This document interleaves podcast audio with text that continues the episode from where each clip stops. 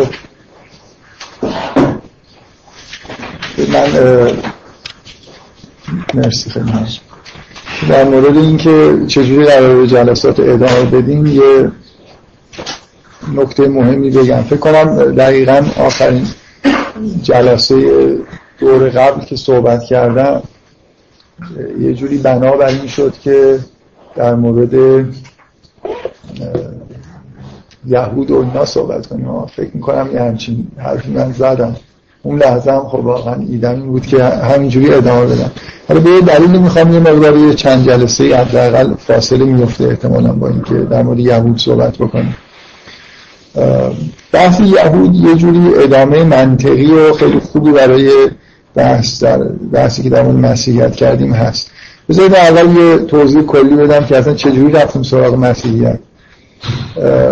در مورد سوره مریم داشتیم صحبت میکردیم و من همیشه هم وقتی که تصمیم گرفتم که در مورد مسیحیت جدا صحبت بکنم این تاکید داشتم که سوره مریم رو ول نکردیم. در واقع به طور طبیعی بحث کردن در مورد سوره مریم یه بخشش بحث کردن در مورد حضرت مسیح بود و طبعا مسیحیت و تجربه اینکه توی همین سوره اشاره هایی خیلی مستقیم به ماجراهای بعد از حضرت مسیح و ادعاهای شرک‌آمیزی که مسیحی‌ها کردن هست. منتها از اولی که من سوره مریم شروع کردم خیلی تصمیم قطعی و جدی نداشتم که چقدر میخوام در مورد مسیحی و مسیحیت بحث بکنم. باید یه بحثی میکردیم در واقع. من حالا در یه لحظه‌ای به دلیلی تصمیم گرفتم که اون بحثی که قرار در مورد سوره مریم توی سوره مریم در مورد مسیح بکنیم یه خورده بستش بدم تبدیل بشه به یه سری جلساتی که مستقل از حرفایی که در مورد این سوره میزنیم قابل ارائه کردن باشه. فکر میکنم نتیجه خوبی هم داد. یعنی در واقع اون بحثا به نوعی اگه یه خلاصه ای آدم ازشون تهیه بکنه مربوط میشن به بحثای داخل سوره مریم برای خاطر اینکه این سوره به نوعی با بحث درباره تولد حضرت مسیح شروع میشه. شاید مفصل‌ترین جایی از قرآن باشه که در مورد تولد مسیح صحبت میکنه. اگه اون بحثا هم گوش کرده باشید شاید مهمترین ادعای ما در واقع نتیجه‌ای در مورد اینه که اصولاً چیزی که ما در مورد تولد حضرت مسیح میفهمیم و در مورد شخصیت خود حضرت مسیح از قرآن چیه که شاید بیشترین اشاره ها از توی خود سوره مریم میاد. بنابراین تا وقتی در مورد مسیحیت داشتیم بحث میکردیم من میتونستم ادعا بکنم که دارم در مورد بحثم در مورد سوره مریم ادامه میدم. فقط یه جوری یه بخشش رو مستقل کردم جامون رو عوض کردیم. مثلا آدمایی که حتی علاقمند به شنیدن مباحث مربوط به قرآن نیستن مستقلا میتونن بیان در مورد مسیحیت بحثایی بشنون که حالا بعد نیست. من نکته هم بگم اگه از من میپرسید که علت این کاری که داری میکنی چیه من واقعا شخصا میتونستم با صراحت خیلی قاطعانه جواب بدم علتش ارادت خیلی زیادی که از مسیح دارم. این اصلا یه جوری برای من همیشه جاذبه‌ای داره شخصیت از مسیح داشته و داره که شاید از اول می‌نشستم فکر می‌کردم معلوم بود که وارد بحث در مورد سوره مریم بشم. یه جوری این کشش حضرت مسیح ممکنه بحثا رو به سمت دیگه‌ای بکشم.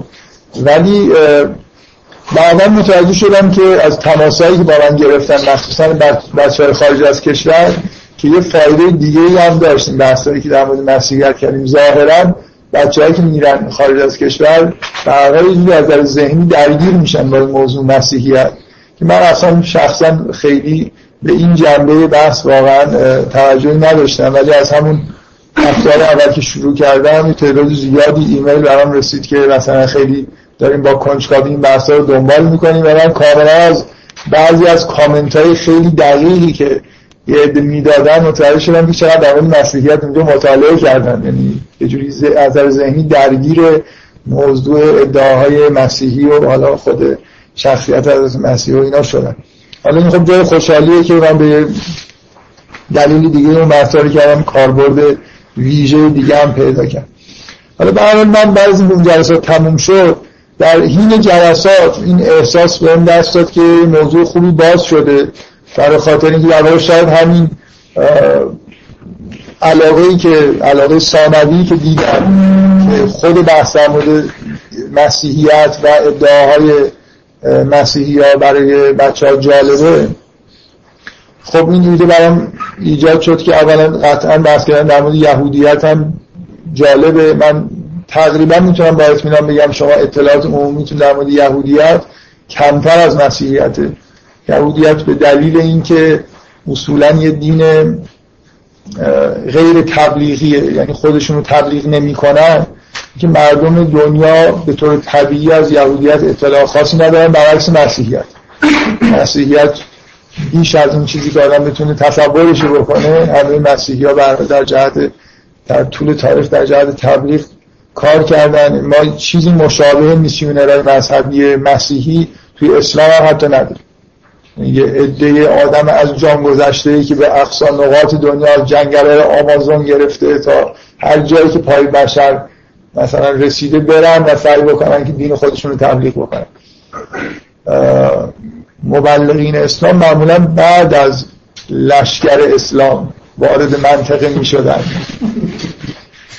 غالبا حالا من یه خورده شاید تند این حرف رو می زنم، ولی خب اون حالتی که تبلیغ مسیحیت داشته برای مسلمان ها واقعا به این شدت و حدت نبوده که یه عده‌ای مثلا برن. یه عده معتقدن و واقعا از نظر تاریخی شواهد زیادی وجود داره که خیلی وقتا قدرت‌های استعماریت برای اینکه بهانه حمله به یه جایی رو پیدا بکنن میسیونر مذهبی میفرستن، میدونستن که اینا رو میگیرن میکشن و یه بلایی سرشون میارن، و بعد مثلا خیلی از حمله های استعماری چون این بهانه هاش مثلا اینه که میسیونرهای مذهبی مسیحی رو کشتن، و خب این کلی هم آدمای مذهبی هم مثلا تحریک میشدن که برن مثلا به خونخواهی این بیچاره میسیونرایی که موضوعی که میسیونرها میرفتن فلسطین، یعنی علیرغم همه خطراتی که وجود داشت همیشه پیش قدم بودن. یعنی دیگه اصولا میسیونر ندارن چون دین خصوصی خانوادگیشونه دیگه. اصولا این که اگه یه خورده من یه روزی در مورد یهودیت بحث بکنم شاید براتون جالب باشه که این مجموع احکامی که در مورد این که اگه یه نفر غیر یهودی بخواد یهودی بشه چی کار باید بکنه خیلی بامزه است که چه سختگیری‌هایی وجود داره، برای اینکه اصولا میل ندارن خیلی کسی رو راه بدن. الان شما برید بگید من به حقانیت مثلا دین یهود و اینا ایمان آوردم میخوام یهودی بشم، اگه تونستید یهودی بشید مثلا تحول نمیده. آزمایشات عجیب غریبی میگیرن که حالا شاید بعدا بهش من یه زمانی اشاره بکنم. بالاخره من در طول این بحث‌های مربوط به مسیحیت دو تا نکته خیلی مهم در واقع تو ذهنم بود که منو به این سمت کشون که برم در مورد یهودیت هم بحث بکنم. یکی این که بحث در مورد مسیحیت میگم یه کاربرد ثانویه‌ای که من فکر نمی‌کردم پیدا کردم، اونم این که اصلا واقعا یه عده انگار به این چیزا خیلی جدی فکر می‌کنن از نظر اینکه کدومی که از ادیان مثلا حرفای بهتری برای گفتن داره یا ادعاهای مسیحی‌ها خب جذابیتی داره که ممکنه روی بعضی‌ها تأثیر بذاره. بنابراین یهودیت هم طبعا به عنوان دین بزرگ دیگه‌ای که توی دنیا هست و نزدیک به ماست از نظر اعتقادات و قبولش داریم به عنوان یه دین الهی، موضوع جالبی برای صحبت کردن هست. به اضافه این که من در این بحث‌های مربوط به مسیحیت همش احساسم این بود که خیلی خوبه که حداقل وقتی بحث به اینجا رسید تقریبا کامل شد، یکی دو جلسه آخر بیام مجموعه آیاتی که تو قرآن به مسیحیت داره اشاره میکنه رو مطرح بکنم و در موردشون یه خود صحبت بکنم، که مثلا ایرادایی که خداوند به مسیحیان میگیره به چه چیزایی بیشتر داره ایراد میگیره، کارهایی که کردن یا عقایدی که ابراز میکنن. من من تمام بحثم اینجوری بود که سعی کردم عقیده درست در مورد خود حضرت مسیح و جریان‌های مسیحی رو که بعداً پیش اومده یه جوری ارائه بکنم، ولی هیچ وقت اینطوری نشد که مجموع همه آیات رو بیام در موردش صحبت بکنم. انگیزه دیگم که در مورد یهودیت صحبت بکنم اینی که اگه شما با یهودیت خوب آشنا نباشید، من راحت نمیتونم استدلال بکنم که چرا این آیه مربوط به یهودیان نیست، مربوط به مسیحیاست، در حالی که این یکی آیه بیشتر در واقع به یهودیان مربوط میشه تا مسیحیان. دقت میکنید؟ یعنی یه جوری ما یه حجم نسبتاً بزرگی از قرآن رو میبینیم که در مقابله با عقاید یا در بیان مثلا ماجراهای مربوط به اهل کتاب از حضرت ابراهیم اگه شروع بکنیم، مخصوصا یهودی‌ها و مسیحی‌ها بارها تو قرآن مورد خطابن. این که شما کلا بتونید مجموعه چیزایی که قرآن داره در مورد اهل کتاب مخصوصا یهود و مسیحی میگه رو درک بکنید، فکر کنم کلا موضوع خوبیه برای اینکه یه بخش نسبتا خوبی از قرآن براتون خود روشن بشه. بتونید آیه‌ها رو خوب تفکیک بکنید، ببینید چرا مثلا مهمه که این موضوع توی قرآن مطرح شده و الی آخر. اینا مجموعه فکرایی بود که من رسوندم به اینجا که بحثو با یهودیت ادامه بدم، ولی واقعیتش اینه که اگه توجیه خیلی خیلی واضحی برام وجود داشت که بحث در مورد مسیح و مسیحیت ادامه سوره مریمه، اگه الان در مورد یهودیت بحث بکنم احساس می‌کنم این سوره مریم کلا گذاشتم کنار، دارم یه موضوع دیگه رو صحبت می‌کنم، بعد مثلا قراره یه سر دیگه برگردیم در مورد سوره مریم. من احساسی که بهم دست داد این بود که خب میتونم سوره مریم رو ادامه بدم، برای خاطر اینکه سوره مریم به سلسله انبیا در واقع میپردازه، از حضرت ابراهیم شروع میکنه. میتونیم بگیم مثلا حتی اگه بخوام در مورد یهودیت بحث بکنم از حضرت ابراهیم میتونم شروع کنم دیگه، اصلا ماجرا از کجا شروع شد و به کجا رسید. حالا سوره مریم کنار نذاریم، بیایم سوره مریم رو ادامه بدیم و دقیقاً بحث بعدی سوره مریم بعد از حضرت مسیح که حضرت ابراهیمه که سلسله انبیاء ابراهیمیان که توی دو تا سلسله مثلا آل یعقوب و سلسله اسماعیلی قرار گرفتن، همین بحثا رو بکنیم. خود به خود اینا به موضوع یهودیت عنوان مقدمه مربوط میشه. فکر میکنم حالا یا وقتی که توی سوره مریم به جایی میرسیم که حرف از مثلا حضرت موسی هست اونو اکستندش بکنیم به یهودیت، یا مثلا سوره مریم خود سریع‌تر تموم بکنیم و بعد یه بحثای کاملا مستقل دیگه‌ای در مورد یهودیت شروع بکنیم.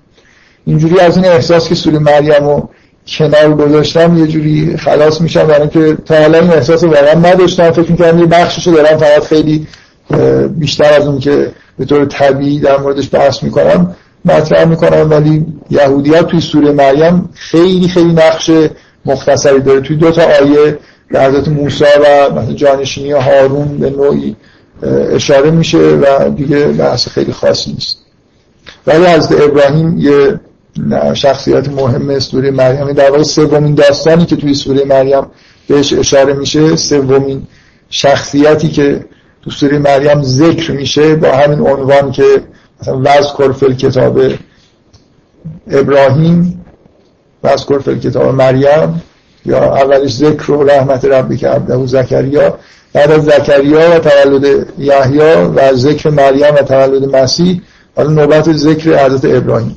من تو جلسات اول ساختار کلی سوره مریم رو توضیح دادم که در واقع چجوری این بحث از حضرت عیسی منتقل میشه به حضرت ابراهیم، که الان میخوام در واقع خیلی مفصل‌تر در مورد این ایده کلی سوره مریم صحبت بکنم، در مورد نکات خاصش و اینکه چرا میریم سراغ حضرت ابراهیم و چرا به یه دیالوگ خیلی خاصی بین حضرت ابراهیم و پدرش تو این سوره در واقع منحصر میشه. چیزی که از حضرت ابراهیم میبینیم از این دیالوگ خیلی جالبیه، مستقلا خیلی احتیاج به توضیح نداره. من میخوام در واقع ارتباط این قطعه‌ای که از زندگی حضرت ابراهیم میبینیم و با کل سوره در موردش خود صحبت کنم، شاید قبلا اشاره کرده باشم. فقط اگه اجازه بدید، من همیشه متهمم به این که خیلی تکرار میکنم و معمولا بهانه‌ام برای تکرار کردن اینه که گاهی فیدبک ها، یکی از بهانه‌ام اینه که گاهی فیدبک هایی میگیرم که احساس میکنم یه چیزی رو خوب نفهمیده اصلا یه نفر، و بعد میترسم که دیگران هم همینجوری برداشت کرده باشن، بعد مثلا اول جلسه بعد میام یه بار دیگه مثلا موضوع رو سعی میکنم روشن‌تر بیان بکنم. الان حداقل این تکراری که میخوام بکنم شاید دلیلش همینه، برای خاطر این یه فیدبکی گرفتم که خود برای من عجیب بود. بعد شخصی که این فیدبک رو داد که جز گوش کننده های جلسات هست، حضور نداره اینجا، میگفت که اینقدر که خرخر داشت، شاید مثلا من بعد شنیدم مثلا اون جلسه میگفت که اینجوری، نه خب ترسیدم نکنه همه همچین برداشت کردن. چند نفر این برداشت از حرف، حالا اونایی که گوش کردن کامل بحث مسیح رو، چند نفر این برداشته کردن که من ایدم در مورد اینکه چه اتفاقی برای حضرت مسیح موقع مصلوب شدن افتاده همون چیزیه که توی مکاشفه پتروس هست. مکاشفه پتروس اینجوری بود که حضرت مسیح جسمش بالای صلیب انگار ولی خودش خندان در کنار صلیب ایستاده و بعدن همچین چیز. واقعا من طوری گفتم که اینجوری به نظر می اومد که من در از این من چرا این قطعه رو مطرح کردم توی کلاس میشه. من برای خاطر اینکه بعضیا ادعاشون اینه که اصلا یه فکت تاریخی بدیهی وجود داره که همه روش توافق دارن، یه دفعه ششصد سال بعد از مثلا دوران حضرت مسیح قرآن اومده گفته حضرت مسیح مصلوب نشد. من این فکت تاریخی واضح آوردم از این متنی که خیلی قدیمیه، مربوط به قرن مثلا حد خیلی جلو باشه تو قرن دومه دیگه، اگه قرن اول نباشه مکاشفه پتروس مربوط به قرن دوم میشه که عین نسخه قدیمیش دست ماست و میبینید که مخالفینی وجود دارن که همین حرف که مسیح مصلوب نشده در اونجا به یه طریق مطرح شد. ما فرقه‌ای رو به اسم میشناسیم منطقه ما به داکیومنت‌های خیلی دقیق که به مصلوب شدن مسیح اعتقاد نداشتن. فرقه‌های گنوسی، فرقه‌هایی که شهرت دارن به این که بهشون میگن فرقه‌های گنوسی، یه تعدادشون همینطور هستن که مخالف مصلوب شدن از مسیح بودن. منتها ما معمولا این عقاید فرقه ها رو از روی نوشته های مسیحی های قرنهای بعد که بهشون اشاره کردن میشناسیم، یعنی از خود این آدم ها داکیومنت های خیلی قدیمی نداریم، بنابراین میشه یه جورایی تردید کرد که آیا واقعا این آدم ها بودن نبودن چه اعتقادی داشتن. ولی مکاشفه پتروس یه متن خیلی خیلی معتبر تاریخیه که اثبات میکنه که اختلاف نظر بین پیروان مسیح وجود داشته که اصولا مصلوب شدن انجام شده یا نه. من استدلالم برای خوندن متن مکاشفه پتروس این بود، نه اینکه من دارم دفاع میکنم که اینجوری شده و مثلا فرض کن ایده جایگزین شدن یه نفر جای حضرت مسیح رو رد کنم. فکر کنم اصولا ابراز عقیده خاصی نکردم در مورد اینکه چه اتفاقی افتاده، برای خاطر اینکه فکر میکنم به اندازه کافی مدارک روشنی نداریم، نه از قرآن نه از حقایق تاریخی که دقیقاً بدونیم چه اتفاقی افتاده. ولی یادم میاد که اشاره به این کردم که شما همین انجیل موجود رو اگه بخونید متوجه میشید که از یه جایی حضرت مسیح رفتارش تغییر میکنه، یعنی با خود همین انجیل میشه کسایی که طرفدار ایده جایگزینی هستن استدلال بکنن که مسیح از یه جایی سوالایی دیگه جواب نمیده یا حرفی که بالای صلیب میزنه به اینکه مسیح که داره این حرفو میزنه نمیخوره، به زبان آرامی میگه در حالی که همه کلام مسیح توی انجیل در آرامی، یعنی شما وقتی یه متن میخونید هرچند متن اصیل انجیل یونانیه، مسیح یونانی حرف نمیزنه، ولی شما وقتی که یه متنی میخونید که همه حرفای مسیح یونانی نقل میکنه اگر از یه جملهشو آرامی نقل میکنه چه احساسی بهتون دست میده که این جمله رو مسیح به یه زبان دیگه‌ای گفته که برای اوریجینال بودن مثلا اینکه این جمله به یه زبان دیگه‌ای گفته شد اون اونجا اون شکلی نقل کردن مستقیما دیگه. اگه همه حرفای مسیح تمام زندگیش آرامی حرف میزد خب همه حرفاشو دارن یونانی می‌نویسن، چرا اون جمله آخر مثلا فرض کنید یونانی ننوشتن. ولی اشاره اینجوری کردم باید دفاع نمی کنم از یه چیزی نمیشه ثابت کرد، اینکه آدمایی که طرفدار جایگزینی هستن میتونن اینجوری استدلال بکنن که از توی متن انجیل یه تغییر رفتاری که توی مسیح میبینیم به نوعی در واقع میشه شواهدی برای اینکه کسی جایگزین مسیح شده و این دیگه این شخصی که الان اینجا هست مسیح نیست مثلا پیدا کرد. منتها اکثر فکر میکنم متاسفانه اکثری کسایی که از این ایده جایگزینی دفاع میکنن تحت تاثیر متن انجیل برنابا هستن که انجیل برنابا ادعاش اینه که مسیح خیلی زودتر از این جایگزین یه نفر دیگه جایگزین شد و یهودا بود که جایگزین شد، یعنی اصلا مسیح دستگیر نشد توسط کسایی که اومده بودن برای دستگیریش. این چیزیه که تو متن انجیل برناباست و طبعا این که مسیح دستگیر شده باشه و بعدا این اتفاق افتاده باشه خیلی بین آدمایی که از ایده جایگزین دفاع میکنن طرفدار نداره. من شخصا میخوام بگم هیچ ایده دقیق و خاصی رو ندارم، چیزی دفاع نمی‌کنم. اگه مجبور بشم مثلا بگم که طرفدار کدومی که از این ایده ها هستم، یا مجبور نمیشم البته، ممکنه بگم جایگزینی بهتر، ولی اگر بگم جایگزینی بهتره نه با اون شکلی که برنامه می‌کنم. فکر می‌کنم که به اندازه کافی شواهد داریم که از مسیح دستگیرم شد تا یه جایی، توی محاکمات هم مثلا ممکنه خود از مسیح بوده ولی بعداً جایگزین شده. به هر حال اینقدر نکته، چیزی که من بارها فکر می‌کنم گفتم اینه که اینقدر این موضوع مبهمه از نظر تاریخی و من واقعا شواهدی پیدا نمی‌کنم. فعلا ممکنه فردا یه خمره بزرگتر از اونی که توی نج عمادی پیدا شد پیدا بکنن و خیلی چیزا روشن بشه. فعلا ما از قرآن و شواهد تاریخی و اندازه کافی نمیتونیم استدلال بکنیم که چه اتفاقی برای حضرت مسیح افتاده، فقط میدونیم که مصلوب نشده، حالا یا به طریق جایگزینی یا به طریق عجیب دیگه‌ای، و در حال کیفیت این کارا تو قرآن دقیقا بهش اشاره نشد. من جلسه آخر این کارو کردم، یه بار دیگه هم این کارو میکنم، چون اصلا فکر کنم هرچی فکر میکنم چرا تکرار میکنم، دلایل مختلف دارم، از تکرار کردن خوشم میاد دیگه. چیزایی که مهم به نظرم میرسه رو بعدم نمیاد تکرار بکنم که راحت‌تر مثلا توی ذهن مطمئن بشم که این رو همه متوجه شدم.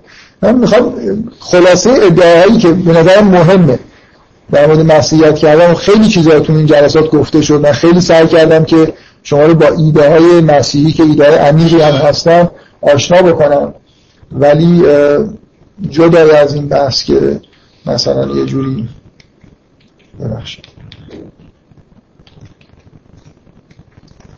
جدا از این بحث که حالا بحث های دیگه ای که در مورد خود مسیحیت شد، من شخصا به عنوان یه ایده هایی در مورد مسیح و مسیحیت و تاریخ مثلا زندگی مسیح، چیزایی که گفتم که فکر میکنم نکته‌های قرآنی هستن، سه تا نکته مهم فکر میکنم وجود داشت. یکی این که درباره از طریق اون ایده کلی که در مورد این که ماجرای آفرینش آدم توی قرآن تمثیل زندگی جنینی انسانه که اینو قبلا هم تو اون بحثا بهش اشاره کرده بودم، سعی کردم بگم که ماهیت مسیح به عنوان انسان خیلی خاص که رفتارهای خیلی خاصی هم داشته و بعدش مثلا ششصد سال هم نبوت به نوعی قطع شده، سلسله اسحاقی باش خاتمه پیدا کرده و اینا، این ویژگی‌های خاص حضرت مسیح اینجوری توجیه میتونن بشن که حضرت مسیح دقیقاً یه انسان خاصه که اون مراحل رشد طبیعی خودشو بدون اون لغزشی که همه انسان‌ها دوچارش میشن طی کرده و این کاملا با قرآن سازگاره. به نوعی حتی من سعی کردم بگم که برای همون ایده کلی در مورد تمثیلی بودن داستان حضرت آدم، مفهوم تمثیلی خورده شاید چیز باشه، مبهم باشه، چون تمثیلگاهی معنیش اینه که هیچ اتفاقی نیفتاده، مثلا من این مثالی دارم میزنم ولی مثال دقیقاً بیانش همونیه که توی قرآن اومده، یعنی جور دیگه وقتی بیان میکنیم مفهوم تمثیلی خود تو قرآن غیر از اون چیزیه که توی ادبیات معمولا در موردش صحبت میکنیم، بگیم بیانه مثلا تمثیلی، نمیدونم، دقیقاً به واقعیتی داره اشاره میکنه. اینکه مسیح در واقع انسانیه که معصومیت مطلق داره، فاقد گناه اولیه است. این نکته بود که من روش تاکید کردم و سعی کردم بگم که نه تنها با قرآن سازگاره، بلکه یه جوری من شخصا فکر میکنم که میشه استدلال کرد و واقعا به این چیزی که میگم اعتقاد دارم که از قرآن یه همچین شخصیتی در واقع برای ما ترسیم میشه. و اینکه این موضوع معصومیت مطلق حضرت مسیح رو در واقع به عنوان یه تعبیری بگه از اینکه از قرآن دارم نتیجه میگیرم، یه بحث نسبتاً طولانی که در طول تاریخ عرفان و ادبیات ما بوده در مورد اینکه منظور ابن عربی از نسبت دادن ولایت مطلقه به حضرت مسیح چیه که ایده‌های مختلف وجود داره. من فکر میکنم که این واقعاً یه تعبیر خیلی روشن و مشخصه که منظور از ولایت مطلقه چیه. در, در واقع اگه جای کلمه ولایت خلافت بذارید که فکر میکنم توی ادبیات عرفانی ما همون چیزی که تو قرآن بهش مثلا مقام خلیفت اللهی گفته میشه گاهی تحت عنوان ولایت ازش یاد میکنن. اگه جاش خلافت بذارید در واقع معنیش اینه که مسیح همون انگار شخصیتیه که برای خلافت در زمین قرار شد خلق بشه. بقیه انسان ها یه جوری دوچار یه لغزشی میشن و یه وارد مراحل دیگه ای میشن، در حالی که مسیح کاملا بدون اینکه لغزش پیدا بکنه وارد زمین شده و خلافت مطلقه داره، به معنی اینکه همه کارهایی که انگار خداوند در زمین انجام میده مسیح میتونه انجام بده. مرده زنده بکنه، پرنده پرنده مثلا بدمه و زنده بشه و الاخر. این نکته بود که من ازش رسما دفاع کردم، یه جوری سعی کردم استدلال بکنم. این نکته‌ای که خیلی روش تاکید کردم این بود که از مسیح ظهورش آثار تکوینی داشته، مثل اینکه جهان قبل از مسیح با جهان بعد از مسیح فرق داره از لحاظ معنوی و فکر می‌کنم اینم به هر حال یه چیز هست.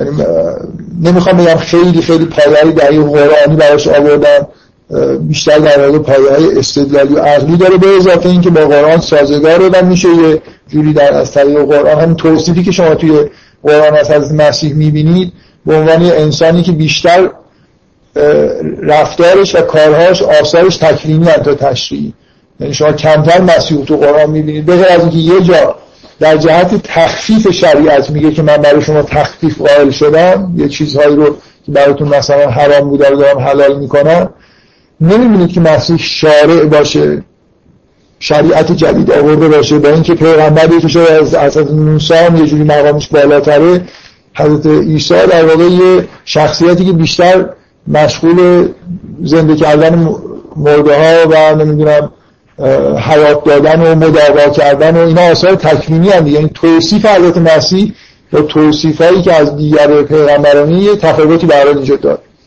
علاوه بر این همه انبیا آثار تکوینی دارن، یعنی ظهور هر نبی و ولی یه جوری در واقع تو دنیا مثل یه حادثه‌ایه که به نوعی مثلا فرض کنید رابطه بین زمین و آسمان برقرار میکنه، از جمله از مسیح که من یادم میاد که این تعبیر رو به کار بردم که در واقع یه شاهراهی برای رفتن به آسمان توی زمین با ظهور از مسیح ایجاد شد که قبلا ما یه امکاناتی رو نداشتیم.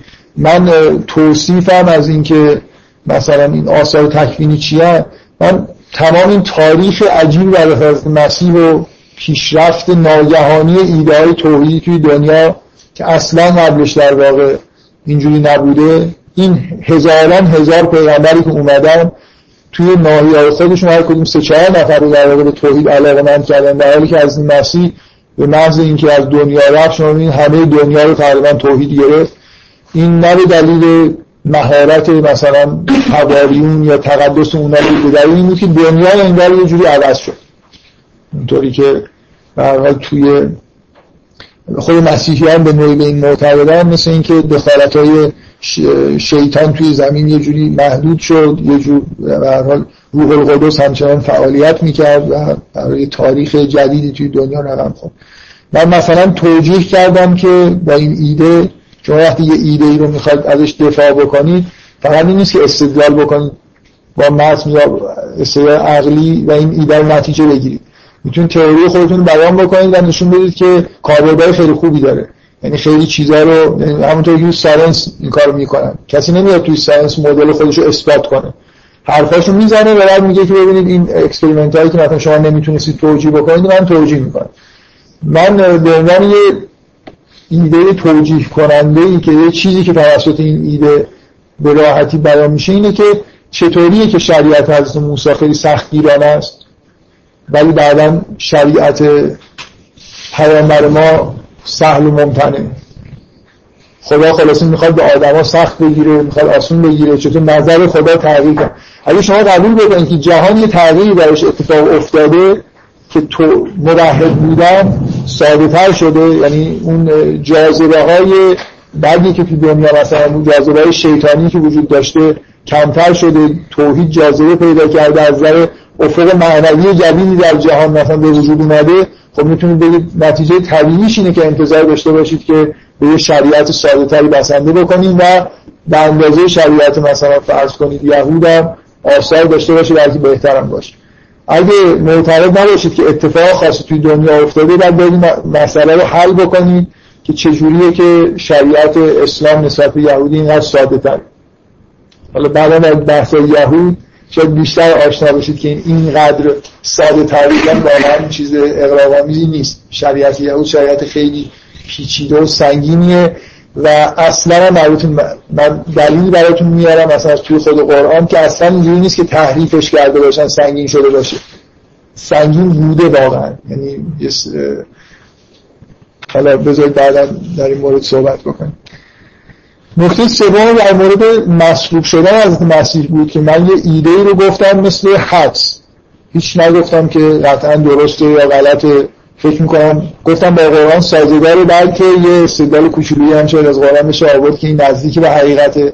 اونم اینه که اتفاقی که برای حضرت مسیح افتاده چیزی شبیه اتفاقی که برای حضرت اسماعیل افتاده، یعنی انگار مسلوب شدن و حضرت مسیح عرضه شده، از مسیح پذیرفته ولی خداوند از مسیح نجات داده.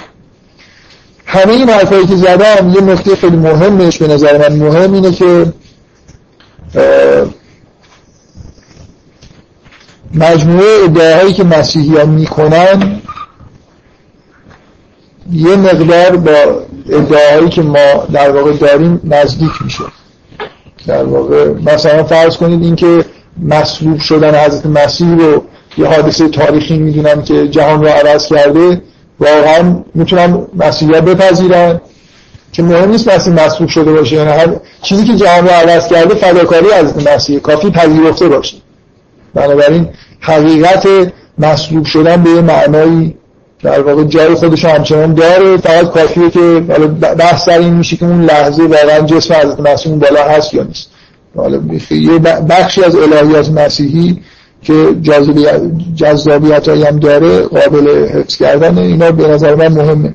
شما بخش های عمده از انجیل رو میتونید الان بخونید و مشکلی نبینید توی اینکه این اتفاقا، مثلا صحنه‌ای که توی باغ زیتون میگذره که شب آخر رو میگذرونه، ماجرای شام آخر، حرفایی که حضرت مسیح الان اینجوری بخونید و این ایده رو قبول بکنید، ایده سومی که براتون مسلوب شدن حضرت مسیحه، میتونید همه اینا رو به نوعی بپذیرید و احساس نکنید که هر چهار تا نویسنده انجیل با هم دیگه توافق کردن و این دروغا رو نوشتن، بلکه بله با یهودی‌ها چیکار کردن؟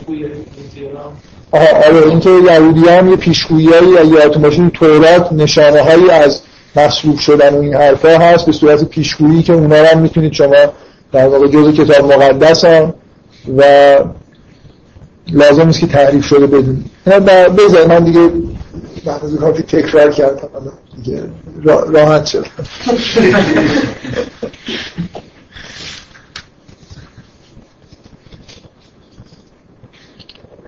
خب قبل از اینکه بحثی در مورد حضرت موضوع کلی سوره مریم رو شروع بکنم فقط اشاره به یه چند تا آیه خاص در مورد انتهای این قسمتی که من از مسیحی میخوام بکنم و بعد بریم سراغ در واقع یه بار در مورد کلیت این سوره صحبتی بکنیم و بریم سراغ بحث در مورد حضرت ابراهیم. هیچ وقت برای من مسیج نمیشد. خب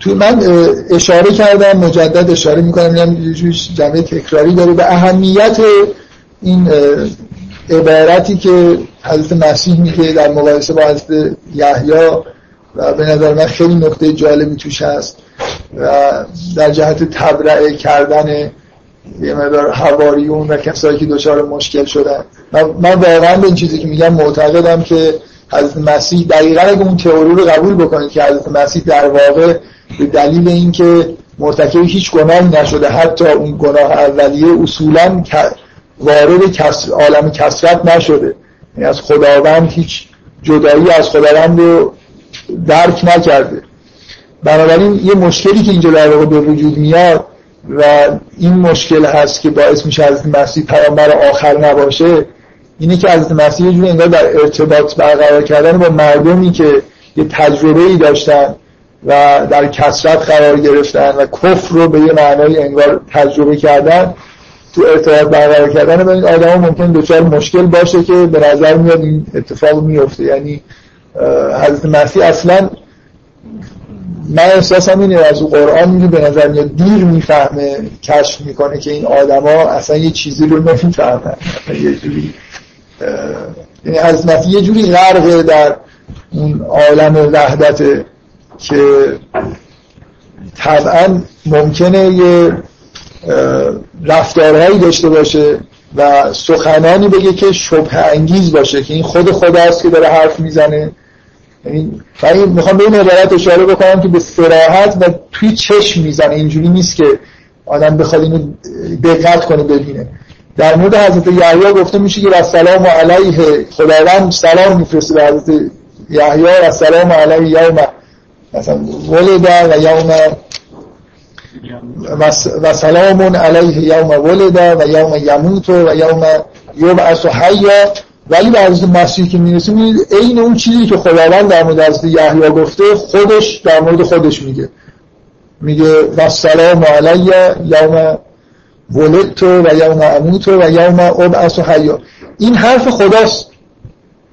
به حضرت مسیح انگار اون احتیاطی که شاید پیغمبر ما هم تو همین حالت وحدته، ولی چون میدونه این مردم هیچی نمیفهمن و یه خورده برسه تاب دارن، میدونه که نباید مثلا یه حرفی که از طرف خداست رو بزنه. این ماجرای حلاج همتون شنیدید، چون میدونید حلاج از مسیح یه رابطه خاصی داره، یعنی اصلا کلا یه عالم ایده هاش همش در مورد مسیح و تجلیل از مسیحه، مثل اینکه حلاج تو مقام شبیه مسیحه. این چیزی که عرفا میگن اینکه ما حالت به اصطلاح محو شدن داریم که عارف مثلا به این حالت وحدت میرسه دوباره. تو قرآن از این تعبیر به توبه توبه کامل اینه دیگه، شما برگردید به همون جایی که بودید، به اون حالتی که توی بهشت داشتید و عالم کثرت رو درک نمی‌کردید. من دیگه تکرار نمی‌کنم، ارجاع میدم به اون جلساتی که در این مورد توی داستان آفرینش صحبت کردیم که اون اتفاقی که میفته بعد از گناه چیه، یعنی وقوع در عالم کثرت یعنی چی، که یه جور جدایی انسان از جهان و خدا و اینا ببینه. و اینکه محو شدن یعنی شما دوباره اون حالت برگردید و عرفا میگن ما حالت سهو بعد از محو داریم. مثلا حلاج مشکلش چیه؟ انگار وارد این مرحله سهو بعد از محو نشده و وقتی میگه انا الله، نه اینکه ادعای خدایی داره میکنه، یعنی اون کلام خدا رو که انگار اجازه میده به خودش که همون چیزی که از طرف خدا خدا میگه نه این داره اینجور بیان میکنه دیگه، و میزنن میکشن. احساس میکنن که این در واقع اناش اشاره به همین موجودیه که اینجا هست و این داره ادعای خدایی میکنه، در حالی که حلاج یه جوری مثل این آدمیه که به یه حالت اتصالی رسیده که هر حرفی رو که خدا بزنه ممکنه با ضمیر انا مثلا به زبان بیاره و در مرتکب جرمی داره میشه از نظر عرفا، برای خاطر اینکه برای انسانی که یه بار کثرت رو تجربه کرده این جرم حساب میشه. ولی حضرت عیسی براش جرم حساب نمیشه، برای خاطر اینکه در واقع یه چیز مافوقیه که اصلا کلا وارد این عالم کثرت هیچ وقت نشده، اصلا اینجوری نیست که اومده باشه پایین دوباره رفته باشه بالا. و بنابراین من میخوام این جمله رو در واقع شاهد بگیرم که بعضی از حرفایی که توی انجیل از قول حضرت عیسی هست رو میتونید قبول بکنید که راسته. حضرت عیسی گناهان رو میبخشید، مثلا رسما اعلام میکرد به نفر که برو گناهانت بخشیده شده و خیلی چیزای دیگه بغیر از م... کارهای تکوینی مثل مرد زنده کردن و نمیدونم پرنده رو مجسمه رو تبدیل به موجود زنده کردن، کلام حضرت عیسی توش یه چیزهایی بود که باعث این شبهه برای آدمایی که اطرافش بودن شد که اصلا این شاید خود خداست که اینجوری حرف میزنه، گناهان رو میبخشه، به خودش مثلا مال بنام نقل قرآن سلام میکنه و الی آخر. من در روی اهمیت این آیه تاکید دارم که یه چیزی رو در واقع ما اینجا میبینیم، اونم یه نوع کلامی غیر عادی که حضرت مسیح داره و انگار جای خدا حرف میزنه به دلیل اون شدت حالت اتصالی که در واقع با خداوند داره. این یه نکته که از این آیه هایی که آخر این قسمت مربوط حضرت عیسی هست. یکی اشاره به این آیه‌ای که میگه فاختلف الاحزاب من بینهم فویل للذین کفروا من مشهد یوم عظیم. من فکر کنم بحثای یه خود مفصل جلسات آخر در مورد اتفاقای بعد از حضرت مسیح، سوره وقتی داره نازل میشه که شورای میریه تشکیل شده و دیگه همه این ماجراها تثبیت شدن و من, من احساسم اینه که در واقع یه عالم از حرفایی که من اونجا زدم اینه که این احزاب کیان دیگه و چجوری کافر شدن. این آیه یه چیزی داره اشاره میکنه به واقعه تاریخی که گروه هایی به وجود اومدن و بعضی هاشون در واقع کافر شدن و اینا در واقع دارن انذار میشن برای اینکه بعد اوج این کفر فکر میکنم تصویب تشکیل اون شورا توسط امپراتور و شرکت کردن یه عده و تصویب یه مسابقه‌ای که واقعا تاریخ مسیحیت رو اصلا به کل از نظر عقاید وارد یه مرحله ناجوری کرد که همچنان هم ادامه داره و چنان این مصوبه محترمه که فکر میکنم این آثارش نشده این راحتی پاک کرده. چنان با صراحت نمیده مثل میشینن یه دو قانون مثلا اساسی دارن مینویسن با واژه‌هایی یه جوری میذارن که هیچ جور نشه اینو جوری دیگه تعبیر کرد.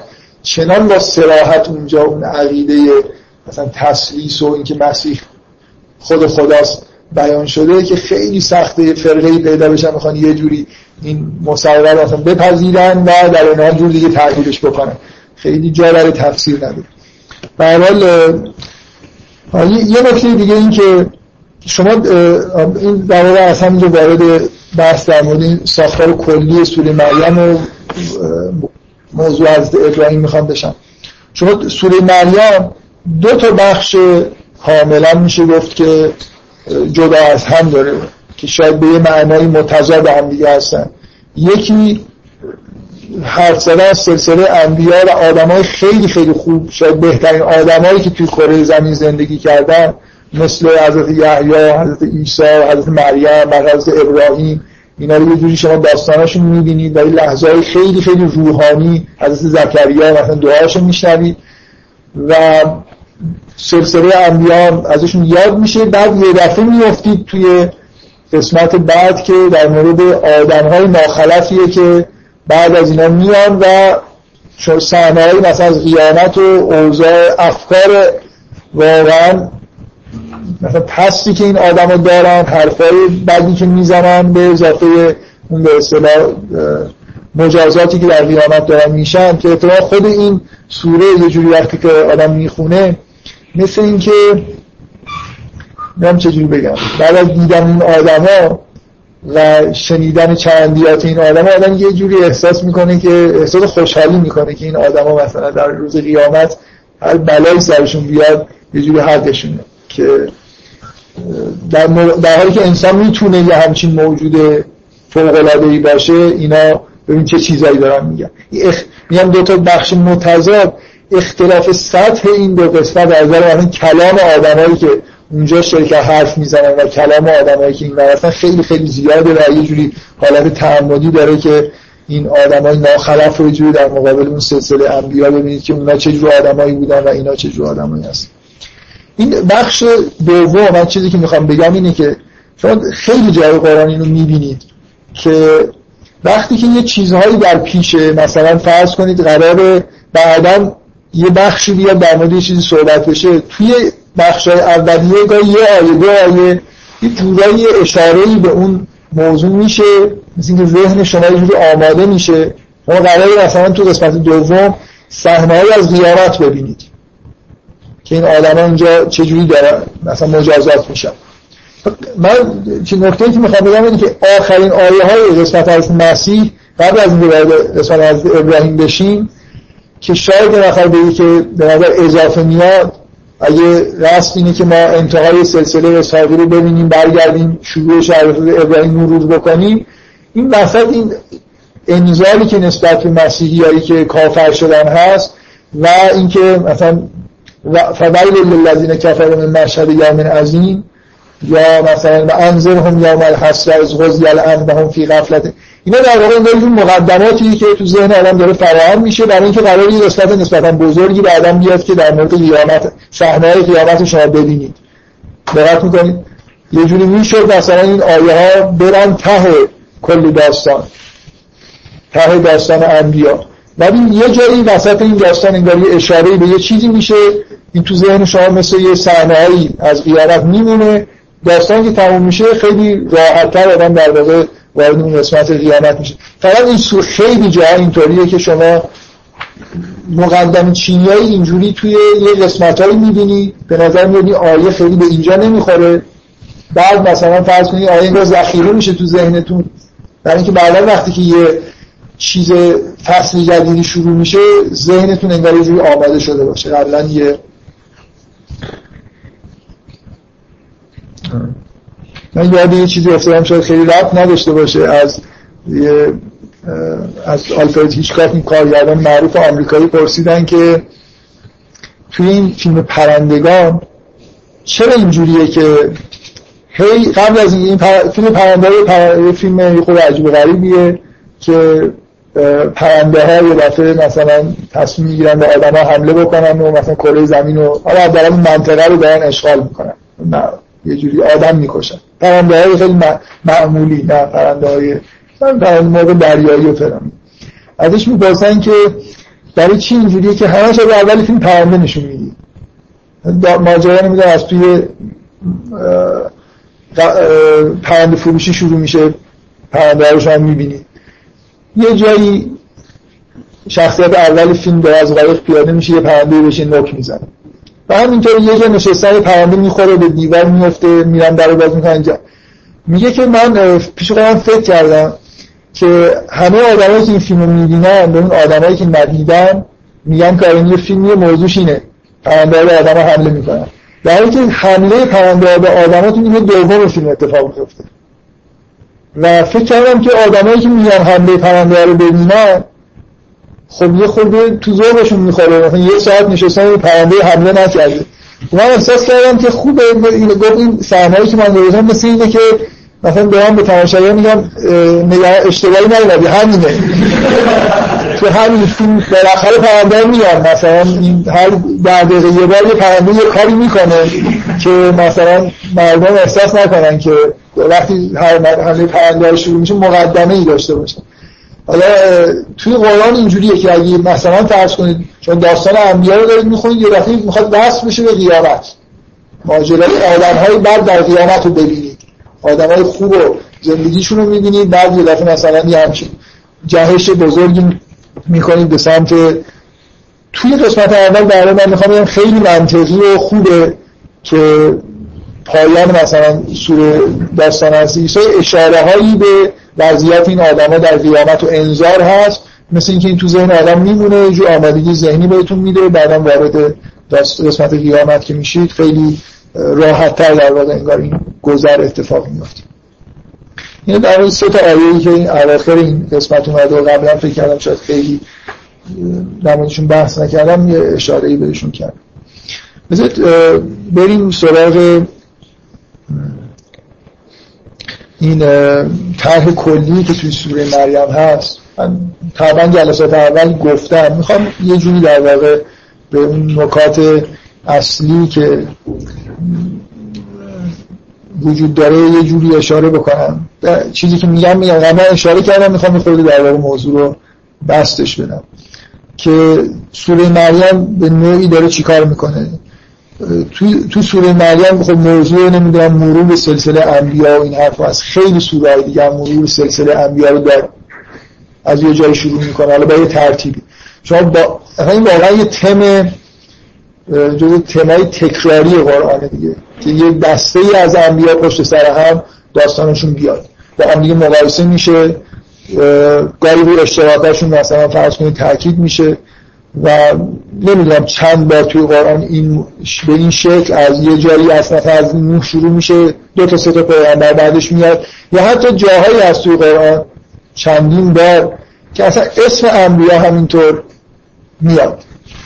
یعنی اگه ممکن داستانشون هم خیلی گفته نشه، مثلا به عنوان مثال که شباهتی به این سوره داره توی سوره انعامه. شما توی سوره انعام داستان ابراهیم رو میبینید، اون قطعه‌ای که اون استدلال معروفش رو برای قوم خودش میکنه که ستاره و ماه و خورشید و ماه و خورشید رو میبینه و بعدا به خدا مثلا رو میاره.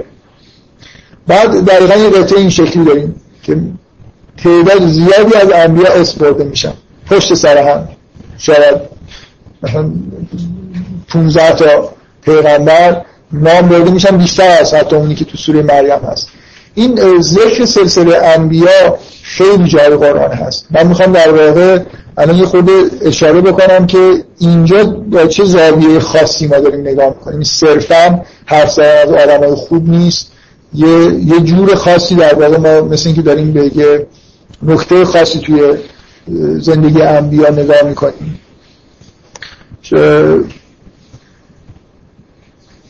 شاید شاید توی یک کلام اگه بخوام اصلا خلاصه بکنم، میشه اینجوری گفت که توی این سوره ما داریم مسئله، اگه بخوام با این واژه استعمال شده که چیز بحث دینی داره صحبت بکنی، شاید اینجوری بشه گفت که توی سوره مریم داریم درباره مسئله خلافت به معنای جانشین شدن انبیا به دنبال هم دیگه بحث میکنیم.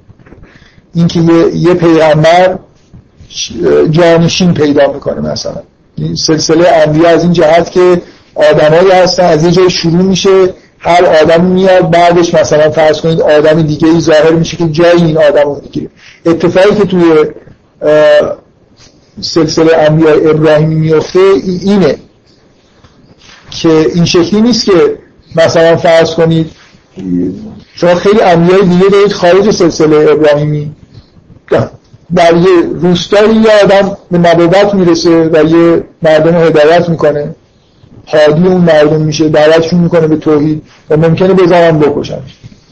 سلسله‌ای به وجود نمیاد. این وقتی هم از سلسله اون چیز خاصی که اینجا هست، مفهوم اینه که از ابراهیم یه چیزی شروع شد و این همینجور انگار حالا پدر به پسر یا نمیدونم برادر به برادر همینجور این سلسله ادامه پیدا کرد تا حضرت عیسی. چیزی که توی سوره مریم روش تاکید میشه مفهوم اینه که این آدم‌ها هر کدومشون جانشین دارن. دقت می‌کنید؟ سلسله قطع نمیشه. در واقع ما انتها رو داریم می‌بینیم، ابتدا رو داریم می‌بینیم و در همه این انبیایی که دارن ذکر میشن یه جوری حرف از این زده میشه که این آدم‌ها جانشینشون انگار کی بوده. مثلا موسی میگه که هارون رو بهش دادیم، نمیدونم ابراهیم اسحاق رو، یعقوب رو بهش دادیم. دقت می‌کنید منظورم چیه؟ تأکید روی صرف نام بردن این آدمان نیست، روی نوع دعوتشون نیست، تأکید روی مسئله اینه که چجوری این سلسله حفظ میشه و هر آدمی یه جوری برای خودش یه کسی دیگه رو بعدش داره که انگار یه دقیقا مثل این که یه چیزی به حضرت ابراهیم داده شده، حضرت ابراهیم به مثلا اسحاق میده، اسحاق به یعقوب میده، یعقوب به یه نفر دیگه میده و همینجوری تا حضرت عیسی ادامه پیدا میکنه، قطع نمیشه. تو حضرت عیسی سلسله آل یعقوب به انتها میرسه. چرا این وجه پررنگه؟ برای خاطر اینکه شما اصلا شروع سوره رو که میبینی، این سوره با نگرانی حضرت زکریا از اینکه جانشین نداره شروع میشه. شما سوره رو باز که میکنید میخونید، حضرت زکریا رو میبینید که نگرانه، نه اینکه بچه، به واقعا تعبیرشون اینه که بچه میخواد از خدا. به صراحت میگه که میگه یه کسی رو میخواد که ارث آل یعقوب بهش بده. ارث آل یعقوب چیه؟ چیزی که در آل یعقوب به ارث میرسید نه خونه‌ای بود، نه زمینی بود، نه ماهرشون بودن، پینه دوی و نجار بودن، مال اموال نداشتن که به ارث برسه. یه چیزی در آل یعقوب انگار مونده، حضرت زکریا کسی رو نداره اینو بهش بده و داره صراحتاً از خدا میخواد که یه نفر وارث میخواد، یه ولی میخواد، یکی از خدا در منظورش فرزنده، نه اینکه فرزند نمیخواد. ولی نکته‌ای که در واقع داره میگه که چرا فرزند میخواد، آره اینه که یه آدمی میخواد که یرثونی و یرثون من آل یعقوب. این این خفت الموالی من ورای میتر الان من از دنیا برم، این آدما اصلا این جون ولایی که الان در اطراف من هستن اینا چیکار میخوام بکنم؟ کی میخواد مثلا چیز بشه، ولایت پیدا بکنه از بین این آدم؟ یه آدم شایسته میخواد که ارث آل یعقوب رو در واقع بهش بده. من نمیتونم جلو خودم بگیرم و یه حرف نزنم. من همیشه از این که توی قرآن اشاره واضحی به عقاید شیعه هست که هیچ وقت من نشینم از اینها استفاده بکنم. اولش جایی که خیلی ربط نداره رو به اصرار میخوان استفاده بکنم که این مربوط به مثلا عقاید شیعه میشه. من فکر میکنم جایی واقعا برای استدلال کردن برای شیعه بهتر از سوره مریم وجود نداره که این نوع به اصطلاح جانشینی انبیا، اینکه یه نفر الان شما ببینید شیعه چی میگه، اینکه مثلا اماما پیغمبر توی فکرم این عرف شیعه میگن که چه اصطلاحی به کار میبرن، علم علم لدنی دارن یا علم که یه،, یه چیزی دارن که به هم دیگه میدن.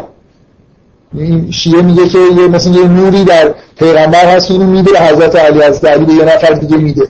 یه, اس... یه حسی دارن از این که اصلا یه واقعا یه چیز خاص الهی وجود داره که یه نفر داده شده و اون علم مثلا قرآن رو، علم کتاب رو دارن منتقل میکنن بین خودشون، همینجوری این سلسله به وجود میاد. این شکلی نیست که معلوم نباشه مثلا همینجوری بعداً فرض کنید این اتفاق بیفته که یه نفر شاخص بشه. و من به نظرم مثلا صریح‌تر از این توی قرآن شما نمیتونید پیدا بکنید که توی سلسله آل اسحاق، آل یعقوب این اتفاق افتاده. یعنی دقیقا شما زکریا رو تو قرآن میبینید که مشکلش اینه که ارثی از آل یعقوب داره، میراث میراث در واقع نبوته که دنبال یه نفر میگرده که بهش بده. بعد مثلا ببینید به نظر من خیلی عجیبه که بعضی از سنی‌ها اعتراض دارن به این که مثلا امامای شیعه پدر و پسر مگه پادشاهیه، مگه این سلسله آل یعقوب اون در این شکلی نبوده؟ یه چیزی اونجا شروع شد از حضرت مثلا اسحاق و یعقوب، همینطور به ارث ارث میرسید دیگه. اصلا یه مسئله به ارث رسیدن و نرسیدنه، اینکه یه ما ما یه سلسله پدر و پسر اون ما نداریم. میشه هم به قرآن معتقد باشه و تعجب بکنه از اینکه مثلا نبوت یا ولایت یه جوری حالت ارثی پیدا بکنه، نه اینکه اصلا از پدر به پسر برسه، ولی توی خانواده، ولی اصلا نبوت تو خانواده ابراهیم عین آیه قرآنه، میگه ما توی ذریه‌اش نبوت رو قرار بدیم دیگه. و این مثل, مثل یه چیز ارثی از حضرت ابراهیم شروع شد رفت تا حضرت مسیح. شما توی قرآن ببینید به یه چیزایی دقت بکنید، تا حضرت یحیی رو تبلیغ میکنه حضرت مسیح رسالتش رو شروع نمیکنه. حضرت مسیح به نقل تمام انجیلای معتبر و غیر معتبر توسط حضرت یحیی تعمید میشه. حضرت یحیی میشناسه حضرت مسیح رو و میگه که تو باید منو تعمید بکنی، ولی حضرت مسیح میگه که نه، بذار همینجوری باشه، الان تو مثلا آدم اصلی از تو داری تبلیغ میکنی دیگه. حضرت یحیی رو میگیرن، کار حضرت یحیی تمام میشه، حضرت مسیح زاد. اینجوری نیست که توی این سلسله مثلا دو تا آدم همزمان با هم دیگه کار بکنن. توی سلسله آل یعقوب یه جوری مثلا یه آدم اصلی وجود داره، ممکنه آدمایی باشن همزمان از موسی، حضرت هارون هم خود به عنوان مثلا معاون از موسی داره فعالیت میکنه، ممکنه حتی یه ارتباطات غیبی هم داشته باشه، ولی از موسی پیغمبر و از موسی هست و بعد از موسی که میره جانشینای پیدا میکنه. جانشینا و مثلا فرض کنید تو موضوع توی جل... اون داره دوره پادشاه ها که میشیم توی تاریخ یهود که طالوت اولین کسی که اونجا طالوت آدم چیز نیست، نبی نیست اصلا، از نبی خودشون میخوام که مثلا یه پادشاه برای ما داره یا طالوت رو میاره. طالوت اصلا مقام نبوت نداره، ملکه، پادشاه، ادعای نبوت. اینجوری نیست که دو نفر در یه زمان ظاهر شده باشه.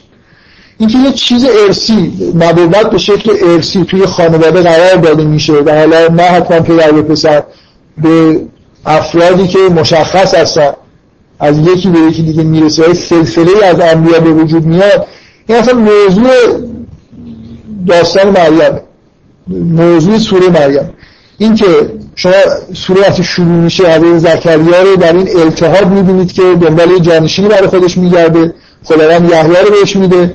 بعد از حضرت ببینید سوالا مثل این که شما میتونید بگید که اگه در موضوع جانشینی رو بخوایم در موردش صحبت بکنیم، سه تا چیز مطرح دیگه که اینکه این وقتی مروت یه جایی هست این چجوری به نفر بعدی میرسه، مثل اینکه اینجا یه سوال اینه دیگه، به کی میرسه، چجوری میرسه.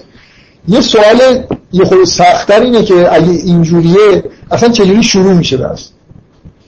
از ابراهیم از کی به ارث میرسه مثلا بهش نبوت، بعد اینکه چجوری تموم میشه، آخر سلسله چجوری تموم میشه. اگه یه چیزی هست که داره به ارث میرسه، از یه جایی همه ورودی دارن خروجی دارن، یه رأسی یه رأسی وجود داره که فقط خروجی داره و یه رأسی حداقل یک رأس وجود داره که فقط ورودی داره. اون رأسی که فقط خروجی داره حضرت ابراهیمه که شما تو این سوره میبینید که در مورد دقیقاً در مورد حضرت ابراهیم داره میگه که چجوری ماجرا شروع شد.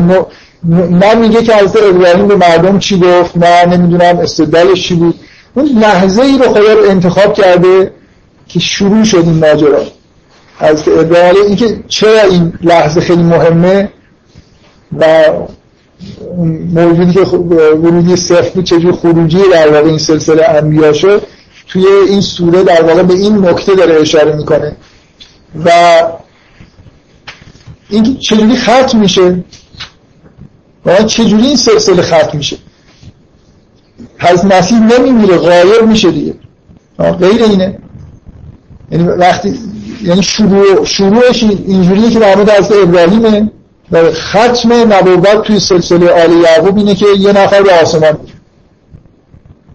سلسله انبیا اول تنها سلسله انبیا هم سلسله ابراهیمی که نیست، کسای دیگه هم مثلا چیزای کوچیکی هم قبلا بوده و این مسئله‌ای که ایراد میگیرن که غیبت چه... چطور ممکنه آدم سنی به آدم شیعه ایراد بگیره که اصلا غیبت چجوری ممکنه پیش بیاد و حضرت مسیح طبق نص قرآن غایب شده دیگه، نمرده که آن... یعنی مثل این که وقتی... وقتی کسی نیست که حضرت مسیح بهش این چیز رو بده، ولایت رو هر چی میخواد اسمشو بذارید، خلافت رو بده، اینجوری نیست که تموم بشه یه دفعه مثلا آخرش خب دیگه کسی نیست مثلا از مسیح بمیره و کار تموم بشه.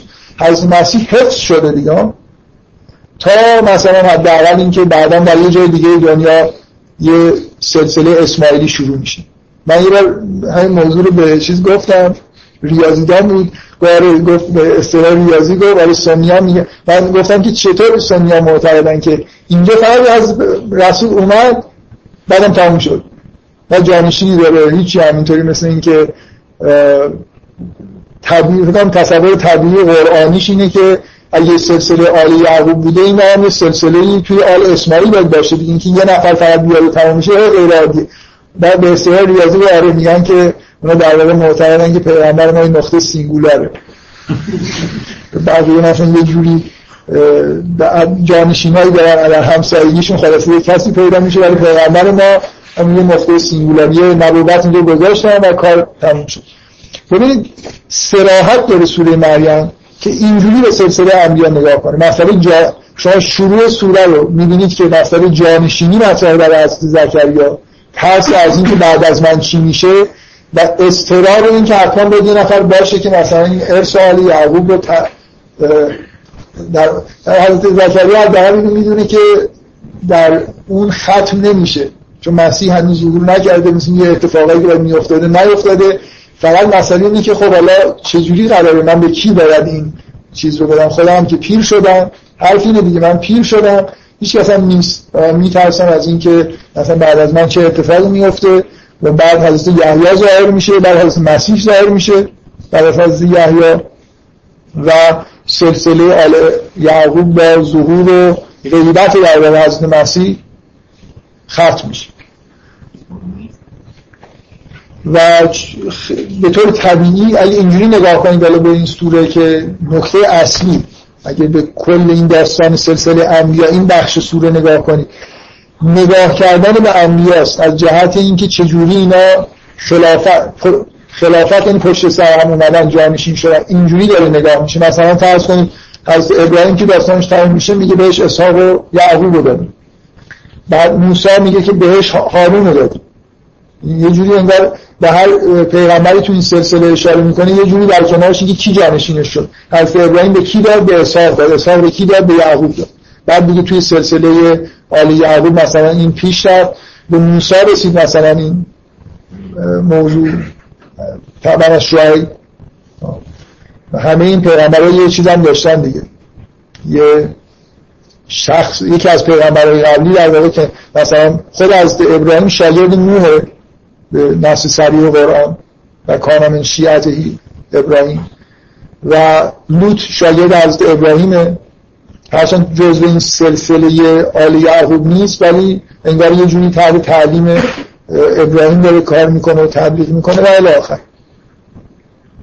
بنابراین یه نگاه خوا... هر جایی که این سلسله انبیا ذکر میشه بنابرای محتوای این سوره یه جور خاصی به انبیا اشاره میشه. اگه شما بخواید بگید به چه چیز خاصی توی سلسله انبیا توی این سوره داره اشاره میشه، به مسئله توالی انبیا، از کجا شروع شدن به کجا ختم شدن، چجوری اول حرف اینه که چجوری ختم شد، آخرش اول میبینیم، بعد مثل اینکه فلش بک میخوره که از کجا کدوم نقطه شروع شد.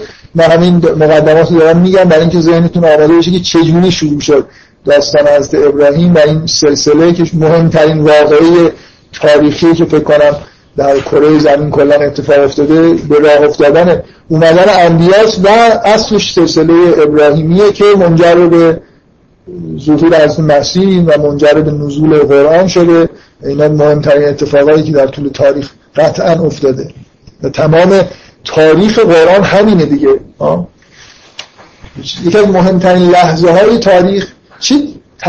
کدوم لحظه تاریخی بیشترین تواتر رو داره از نظر ذکر؟ من نشمردم همینجوری چی به ذهنتون میرسه بیشترین صحنه‌ای که تو قرآن تکرار میشه چیه؟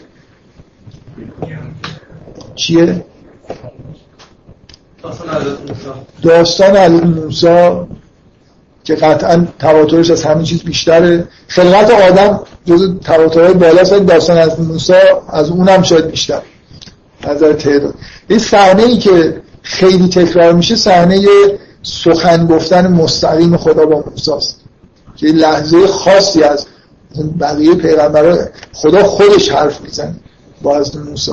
این دیگه تکان دهنده ترین صحنه های قرآن اینه که موسی داره میره در بیابان، یه آتشی میبینه، از همه جا بیخبر میره و اونجا مستقیما مورد خطاب حضرت مورد خطاب خدا قرار میگیره و هیچ عجیب نیست که چرا اونقدر دست پاچه میشه. یه حالت خاصی داره از موسی تو اون صحنه که هی خدا بهش میگه نترس، مثلا میگه که برای خوف یدی المرسلین، این کسایی که ما پیغمبرها در محضر من نمی‌ترسن ترسیده دیگه برای خاطر ما حول این که این خیلی فرق میکنه جبرئیل مثلا وحی بیاره به اندازه کافی هولناک هست ولی اینکه یه دفعه شما صدای خداوند رو بشنوید مستقیم داره به شما خطاب میکنه میگه انی انا الله، یه جوری از عیسی بنده از موسی بنده خدا. من یه بار اشاره کردم به اینکه چرا اینجوری حرف میزنه از موسی.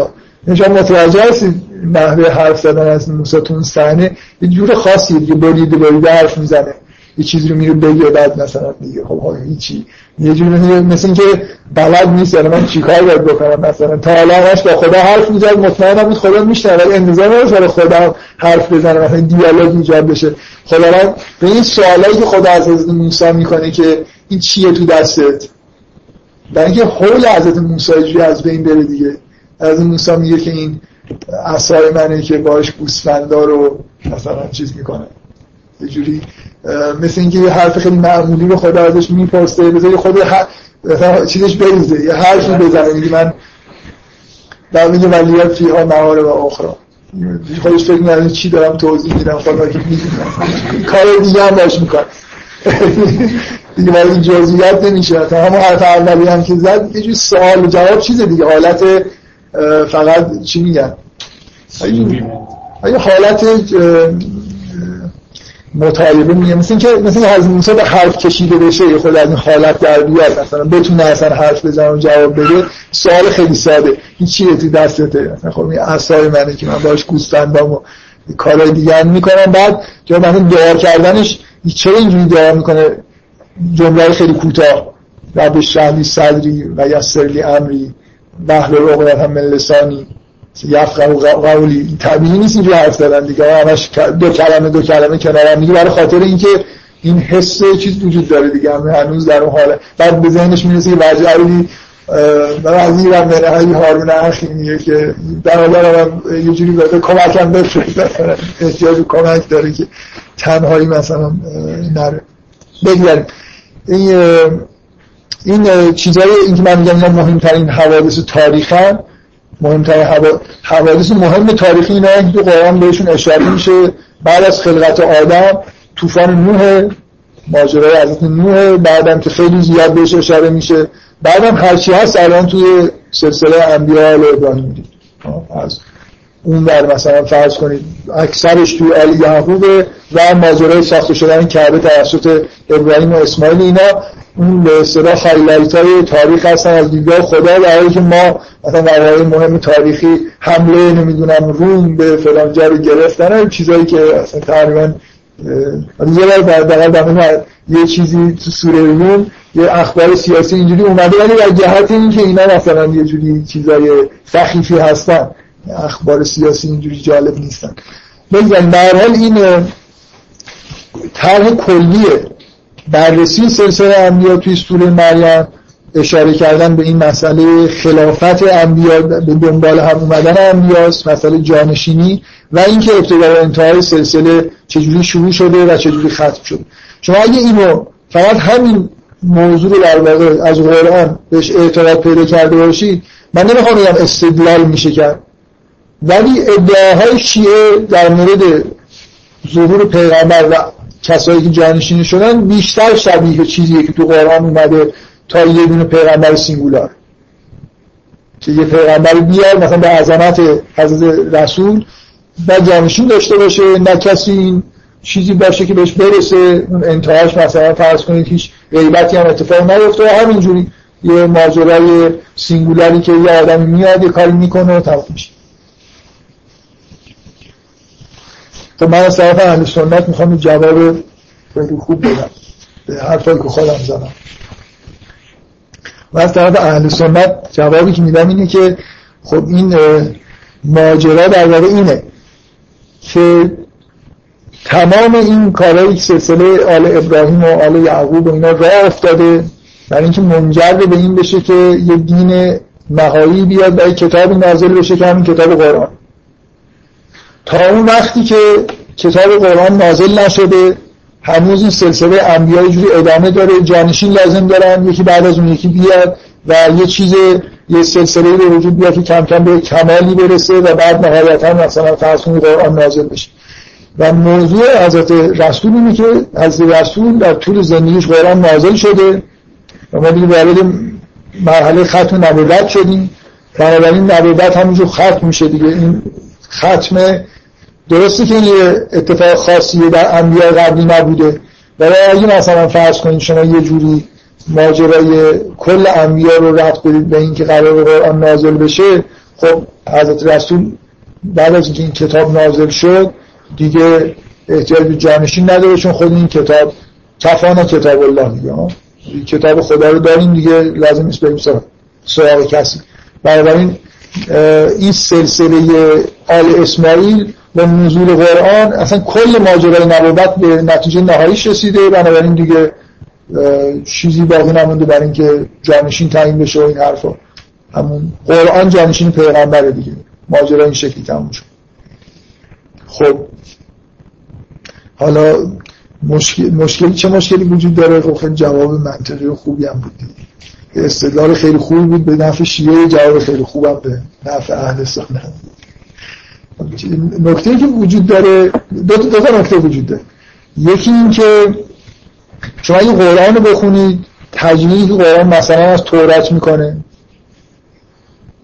به نظر میاد که خب پس از موسی اگه اگه مسئله اینه که تورات بعداً تحریف شد، خدا میگه که هدایت نور تو تورات بود و اصلا فوق العاده بود تورات، مشکلی بنابرای کتاب تقریبا میتونست کتابی باشه. با... مشکلی که پیش ما تحریف شد دیگه، لحظه‌ای که از موسی داشت از دنیا میرفت که تورات تحریف نشده بود، پس کفانا کتاب الله دیگه. از موسی چه جانشین داره؟ جانشین به فصل داره، در حالی که کتاب خدا در دسترس همه هست بدون تحریف. یه بخشش هم که اصلا گذاشتن تو تابوت عهد محفوظ، خیلی سالهای سال هم اونجا در اون ده فرمان اصلی مونده. یعنی اگه مسئله این باشه که من اگه مثلا کتاب نازل بشه، شریعت داشته باشم، دیگه احتیاج به جانشین ندارم، لااقل به طور بلافاصله از موسی نباید جانشین داشته باشه تا یه مشکلاتی پیش بیاد و یه آدمی بیاد مثلا فرض کنید مشکلات رو سر کنه رفع کنه. یعنی فضایی که بعد از حضرت رسول وجود داره شبیه فضایی بعد از حضرت موسی است. و این ادعا که بعد از نزول قرآن هیچ احتیاجی مثلا به حفاظتی نیست، هیچ احتیاجی به هیچ کاری نیست، یعنی من میگم همین نقشی که جانشین حضرت موسی برای حضرت موسی داشته با وجود اینکه کتاب خدا در بین مردم بوده، تحریف هم نشده بوده و قرآن مرتب میگه که این کتاب فوق العاده بوده، یعنی کتاب تورات بارها در قرآن یه جوری به اندازه خود قرآن انگار بهش اهمیت داده میشه که درش هدایت و نور بوده و عالی بوده دیگه، هیچ نقصی ند اینجوری نبوده که یه کتابی بوده که ناقص بوده. اگه باقی میمونیم و مثلا اجرا میشد یه جوری خود کتابی بود، همه چیز خداوند انگار هم میگه. واقعا شما تأکیدهایی که قرآن روی تو متن قرآن در مورد تورات هست رو نگاه کنی به نظر میاد تورات چیزی کم از قرآن نداره از نظر اهمیتی که داره، شریعتی که توش بوده و اینکه هدایت کننده مردم بوده. بارها این رو توی قرآن شاهدیم و نمیبینید که بعد از حضرت موسی خ... موقفاً هم حتی مثلا یه جوری ختم شده باشه، بعداً یه عده‌ای اومده باشن چون تحریف شده. در همون لحظه‌ای که کتاب هست و تحریف نشده حضرت موسی جانشین داره. بنابراین این اینکه کتاب باعث میشه که لزوم جانشین در واقع از بین بره به نظر میاد با شواهدی که توی خود سلسله انبیا هست خیلی سازگار نیست، به دلیل اینکه در مورد توراتی همچین اتفاقی نیفتاده. ولی نکته اصلی که حالا من یه خود بعدا مفصل‌تر در موردش صحبت بکنم اینه که تمام اینجور دیدگاه‌ها دقیقاً برمیگرده به یه تفاوت خیلی خیلی عمده و اساسی، شاید ریشه ترین تفاوت از تعبیر اهل سنت نسبت به مسئله نبوت و تفاوتش با تعبیری که شیعه داره. یعنی بحث رو برمیگردیم به یه جایی که اینو باید روشن بکنیم که آیا انبیا فقط مثل مدیوم خدا ازشون استفاده میکنه و یه کلماتی رو به بشر میرسونه یا خود این آدما یه چیزی هستن؟ یعنی بغیر از یعنی مسئله اینه که نبوت و یه نبی فقط آس... وجودش آثار تشریعی داره، فقط میاد که تشریح بکنه، کتاب بیاره، حرف بزنه، یعنی خود این آدما اثر دارن. یعنی وجود مثلا فرض کنید شما شیعیان میبینید که اینجوری نگاه میکنن که ولی اصلا لازمه، ولی جهان لازمه بغیر از اینکه اصلا به مردم بگی یا نگی چیزی رو. اگه حضرت مسیح غایب میشه جانشین نداره. چرا وقتی جانشین نداره مثلا غایب میشه؟ مثل یه ستونی میمونه که اصلا دنیا اینجا بهش یه تکیه‌ای کرده و باید این ستون یه جوری حفظ بشه، ولی این که حالا دیگه مردم نپذیرفتنش و حرف نمیزنه به مردم، در این ستون به نوعی انگار در جهان باید باشه. مثل این حرفی که علفا میزنن که جهان هیچ وقت خالی از اوتاد نیست، این آدمای بزرگ، این آدمای خاص که از جمله انبیا هستن، کسایی که جوی مقام ولایت دارن، اینا بدون از اینکه حرف بزنن و مردم تشریح بکنن و مشکلات مردم رو حل بکنن و در مورد دین مثلا فرض کن چیزی بگن، خودشون خودشون یه چیزی هستن، یه آثار تکوینی دارن. به این نشانی که شما اگه همه نبوت خلاصه میشه در تشریح، خب اصلا حضرت عیسی پس چجور نبی بزرگیه که مثلا موجه این هم مثلا یه کارایی که از عیسی هم میکرد معجزاتی بود که مردم بهش ایمان بیارن مثل بقیه. اما شما متن انجیلی که میخونید یه چیز خیلی جالب اینه که از عیسی مرده رو زنده میکنه به آدمایی که اونجا هستن میگه به دیگران نگید من این کارو کردم. اگه معجزه است به معنای این که قرار مردم ببینن ایمان بیارن بعد مثلا شریعت از عیسی رو بپذیرن، خب این چه طرز معجزه کردن؟ هیچ معجزه‌ای در برای عام نمیکنه از مسیح. مسیح یه جوری این شکلی نیست که مردم رو دعوت بکنه و مثلا فرض کنید یه کاری بکنه مثل از موسی که مقدماتی مثلا فراهم شد که در پر جمعیت ترین تو استادیوم مثلا معجزه بکنه. این مقدمات فرعونی ها برای خاطر اینکه مثلا فکر می‌کردن که این ساحر رو می‌خواستن شکستش بدن گفتن بذاریم اون روزی که همه مردم جمع میشن، مثلا یه نما... یه روز خاصی بود مثلا چیزی که بله آره مثلا مثل اینکه یه نمایشی برپا کردن. خود فرعون این کارو کرد، این نمایشی برپا کرد که توش نتیجهش این نبود که جادوگران باختن، نتیجهش بود که جادوگران جلوی چشم مردم ایمان آوردن از موسی، که فرعون عصبانی شد گفت که قبل از اینکه من بهتون دستور بدم برای چی به این ایمان آوردید؟ چون تا یه جایش برنامه بود، این قسمتش جزو برنامه نبود که اصلا سجده بکنن. اونا واقعا فهمیدن که اصلا این سر نیست که این نمیدونن اصلاش میندازه مارش نمیدونن ریسمان های ما خورد اینا دیگه خوردن جزو برنامه های سر نیست. اگه این نکته مهمش اینه که اگه این صحنه پیش نمیومد، بغیر از اینکه این همه مردم نبودن که ببینن، اینه که مردم ممکنه تشخیص ندن که این سر هست یا نیست.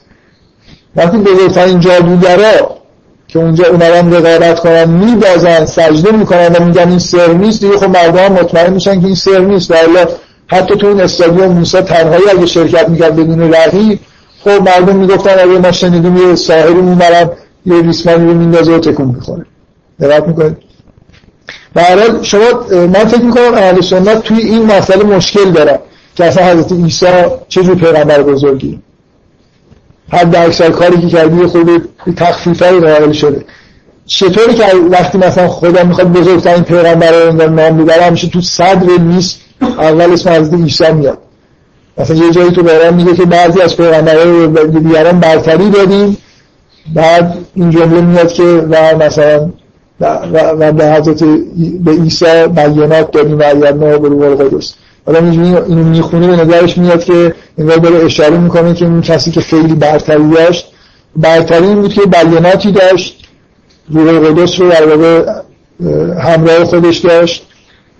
و حالا من تعبیری که میکنم اینه که اصلا انگار رابطه روح القدس همراه با تولد حضرت عیسی انگار یه جوری وارد این عرصه خاک شده و شروع کرده به یه به عنوان یه موجود ماورایی انگار راهی باز شده با ظهور حضرت عیسی که مستقیما با دمیدن روح روح القدس صورت گرفته. اتفاق خیلی خاصی بوده که افتاده، مثلا روح القدس تو کره زمین فعالیتی رو شروع کرده که نه قبلا نبوده. یعنی بقیه پیغمبرها که قبلا بودن این تایید روح القدس و اینکه روح القدس همراه خودشون داشته باشن این اتفاق نمی‌افتاد براشون. یعنی این اینکه روح القدس همراه با حضرت عیسی است یه واقعه تکوینیه. یعنی من میخوام بگم یه به نظر سوء تفاهمی وجود داره، برای یه برداشت نادرستی وجود داره از مسئله نبوت بین برادرای اهل سنت که نبوت رو منحصر میدونن در تشریع و آب و کلام و کتاب، یعنی به این جنبه نبوت تاکید میکنن، در حالی که نبوت حضرت عیسی بیشتر جنبه تکوینی داره. پای روح القدس مثلا به کره زمین باز که اینکه مثلا شما می‌بینید شیعه میگن که در روز قدر چه اتفاقی میفته، میگن که این آیه‌ای که میگه که در مورد شب قدر میگه که و از و نزل الملائکه و روح مثلا به امر ربهم که ملائکه و روح میان میگن از وارد قلب در قلب امام زمان ظهور میکنن، مثلا نازل میشن. اینجوری نیست که مثلا ملائکه یه جوری توی آسمان هم مثلا یه میان اینجا مثلا توی چهارراه فلان. دیگه این عالم معنوی انگار یه انسانی، قلب یه انسانیه که جایگاهیه که اینا از اون طریق مثلا انگار وارد این عالم خاک میشن. من فکر میکنم اینجا اون برداشتایی که در واقع اینجوری به این نتیجه میرسه که در تو قرآن ظاهر شد کفانا کتاب الله، این که اصلا به اون جنبه من رسما اهل سنت به جنبه تکوینی سلسله انبیا و آثار تکوینیش اعتقادی نداره. یعنی فقط حتی مثلا علمای افراطی مثل وهابیا قبول ندارن که اینا آدمای برجسته خاصی هستن از نظر روانی. این کاملا به عنوان مدیوم نگاه میکنن. یعنی مثلا تصور وهابیا اینه که میشد به پیغمبر وحی بشه، نه مثلا حالا خدا یکی دیگر رو برمی‌داشت بهش وحی کنه، یه آدم معمولی که حالا مثلا اینجا برای خودش هست و قابلیت اونی داشت که خداوند مثلا بهش وحی میکنه. واقعا این تصورات با چیزی که ما توی قرآن میبینیم سازگار نیست. میگه لو انزلنا هذا القرآن على جبل لرأیته خاشعا متصدعا. اگه این قرآن بغیر پیغمبر ما، اگه اصلا موسی اینجا نبود، یکی از شماها رو خداوند مورد خطاب قرار بده، احتمالاً پودر میشید. این حضرت موسی آدم بزرگیه که اصلا آدم اون نفر یه خورده میترسه و حواسش مثلا پرت میشه.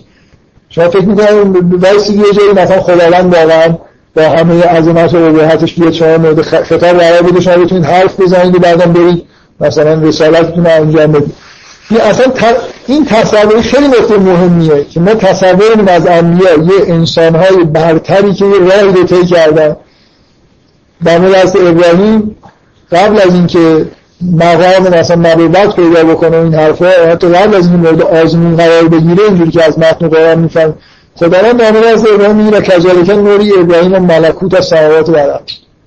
یه آدمی قبل از این که الله پیغمبر بشه به یه جایی رسیده که ملکوت آسمان و زمین رو دیده. این اینکه ببینید تشیع با عرفان با تصوف یه سازگاری داره، برای خاطر اینکه تشیع ذاتاً معتقده که یه چیزی به اسم عرفان وجود داره. انبیا در واقع عرفای بزرگن، آدمایی که مراحلی رو طی کردن، مثلا به مقام وحدت رسیدن، یه کاری کردن، به یه جایی رسیدن، بعد بهشون وحی شده. بعضی از همونطوری که عرفا میگن، بعضی از آدمایی که این مسیر رو طی میکنن رو خداوند انتخاب میکنه، برمیگردونه که مردم رو با خودشون میارن، بعد میارن بعد نمیگردونه. اینجوری نیست که همه آدمایی که در مقام مثلا بالا هستن این ویژگی رو داشته باشن که نبوت بهشون اهدا بشه، مثلا رسالتی پیدا بکنن. حضرت خضر به نظر میاد توش رسالت خاصی نداره، کسی هم هدایت نمیکنه، یه کارهایی میکنه توی کار زمین، هیچ حرفی کلامی به این به زحمت حرف میزنه، اصلا حتی از با از موسی کارای انجام میده. و این الان مسئله فکر میکنم کلا برمیگرده به این. شما اینو برای خودتون قرآنی که میخونید اینو واقعا تصمیم بگیرید آدما آدمای خاصن، یه جور مقامات مثلا مثل مقامات عرفانی دارن در بالاترین مرحلهش، یه جوری ارتباط خاصی با خدا پیدا کردن، بعدا بهشون وحی شده. یه مدیوم هم یه آدم هایی که خدا همینجوری مثلا انتخابشون کرده، روحیه خاصی ندارن، برتری خاصی از داره، مثلا شناختی نسبت به دیگران ندارن. من فکر میکنم به وضوح قرآن اینجوریه که این انبیا انسان های بسیار برجسته هستن، حرفاشون شنیدنیه، حتی ببینید حرفی که خودشون میزنن بگر از مدیوم، خب هرچی که خدا بهشون بده با ارزش تکرار کنن، ولی حرفای خودشون احتمالاً حرفای خیلی پیش پا افتاده باید باشه. شما چرا توی قرآن کلام ابراهیم رو میشنوید؟ به غیر از اون حرفایی که خدا میزنه، حرفایی که خودش میزنه، نه حرفایی که از طرف خدا میزنه، حرف دعاهایی که میکنه نقل میشه توی قرآن، برای اینکه اینا ارزش داره. برای خاطر این آدم یه انسان برجسته‌ایه، قبل از اینکه حتی یه جوری به مقام نبوت برسه حرفاش میبینید حرفای ساده‌ای که تو دوره نوجوانی داره به پدرش میزنه اونقدر جالب با ارزشن که اینا رو در واقع یه جوری خدا. نه اصلا شما اگه مفهوم شرک رو کلا بفهمید، این همه تاکید که ابراهیم مشرک نبود، اینجوری نیست که آدم خ... عادی بود تا سن داشت زندگی می‌کرد خدا تصمیم گرفت.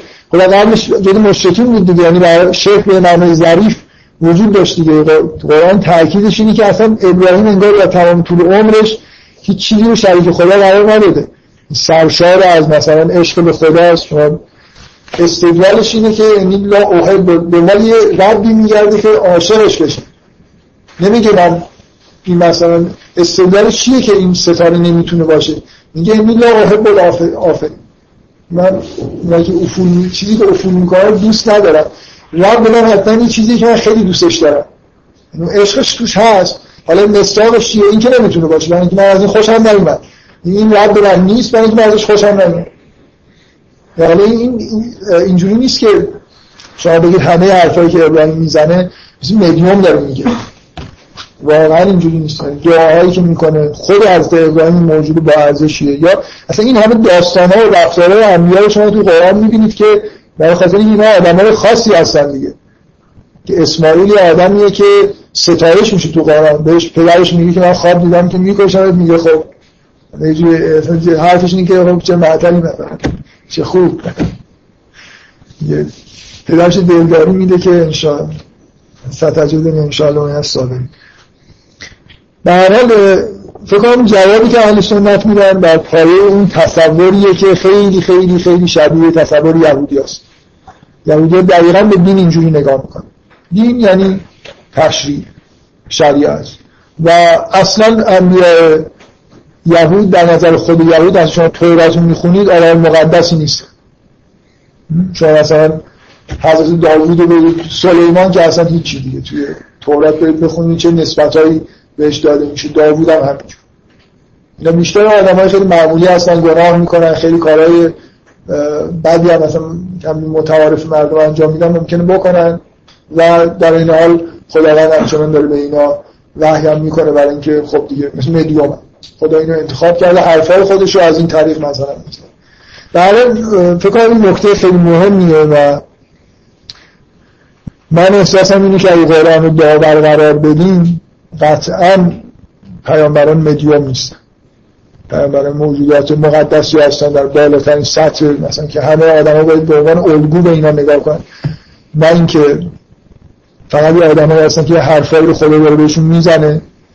ولی اگه اینجوری بود خب یه دفعه خداوند مثلا یه الواح سنگی رو نازل میکرد، مدیوم هم لازم نداشت، یه تحریف هم نمیشد، یه جایی نصبش میکردن و تموم میشد میرفت کارش.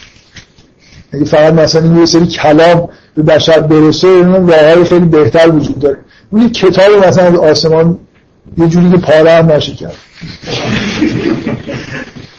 ماجرایی نیست، یعنی ماجرای انبیا این نیست که اینا یه موجوداتی هستن فقط پیامی رو از خداوند میگیرن و اینا نقل میکنن و هیچ ویژگی دیگه ای ندارن. خود حضرت عیسی خودش به دلیل ویژگی‌های تکوینی که داره انسان بزرگیه و بزرگیش به این نیست که حرف‌های زیادی زده، شریعت جدیدی آورده، در حالی که از موسی یهودی‌ها یه مقدار حق دارن به دلیل اینکه از موسی دقیقاً پیامبر تشریعه و آثار تکوینیش خیلی به نظر نمیاد، یعنی تو قرآن اشاره شده باشه به اینکه یه جوری مثلا چیزای خیلی بارزی داشته باشه. معجزاتش هم میبینید که یه جور خاصی خداوند بهش اهدا میکنه، در حالی که به نظر نمیاد از مسیح معجزات خاصی بهش داده شده باشه. تنها هر کاری میتونه بکنه به اذن الله. میگه که من میخواد کبوتر درست بکنم براتون، میخواد توی انجیل اینجوریه که توی کشتی نشسته طوفان میاد به بعد میگه که مثلا وایس طوفان تموم میشه. اینجوری نیست که محدودیتی داشته باشه میگه چیکار مثلا کاری. این نکته مهم اینه، این خیلی به نظر من مهمه که عیسی معجزه نمیکنه که مردم بهش ایمان بیارن. در ملای عام بره مثل حضرت موسی، برای اینکه خیلی کارهای مخفیانه انجام میده، خصوصی انجام میده، یه آدمی یه مریض خوبش میکنه. اینا معجزه یعنی یه کاری که شما عرضه بکنید جلوی مردم که مردم ببینن و این اعجازه نمیتونن این کارو بکنن، این حتما یه منشأ الهی مثلا داره. اصلا اینطوری نیست که مورد رو بیاره اصلا میدان شهر زنده بکنه.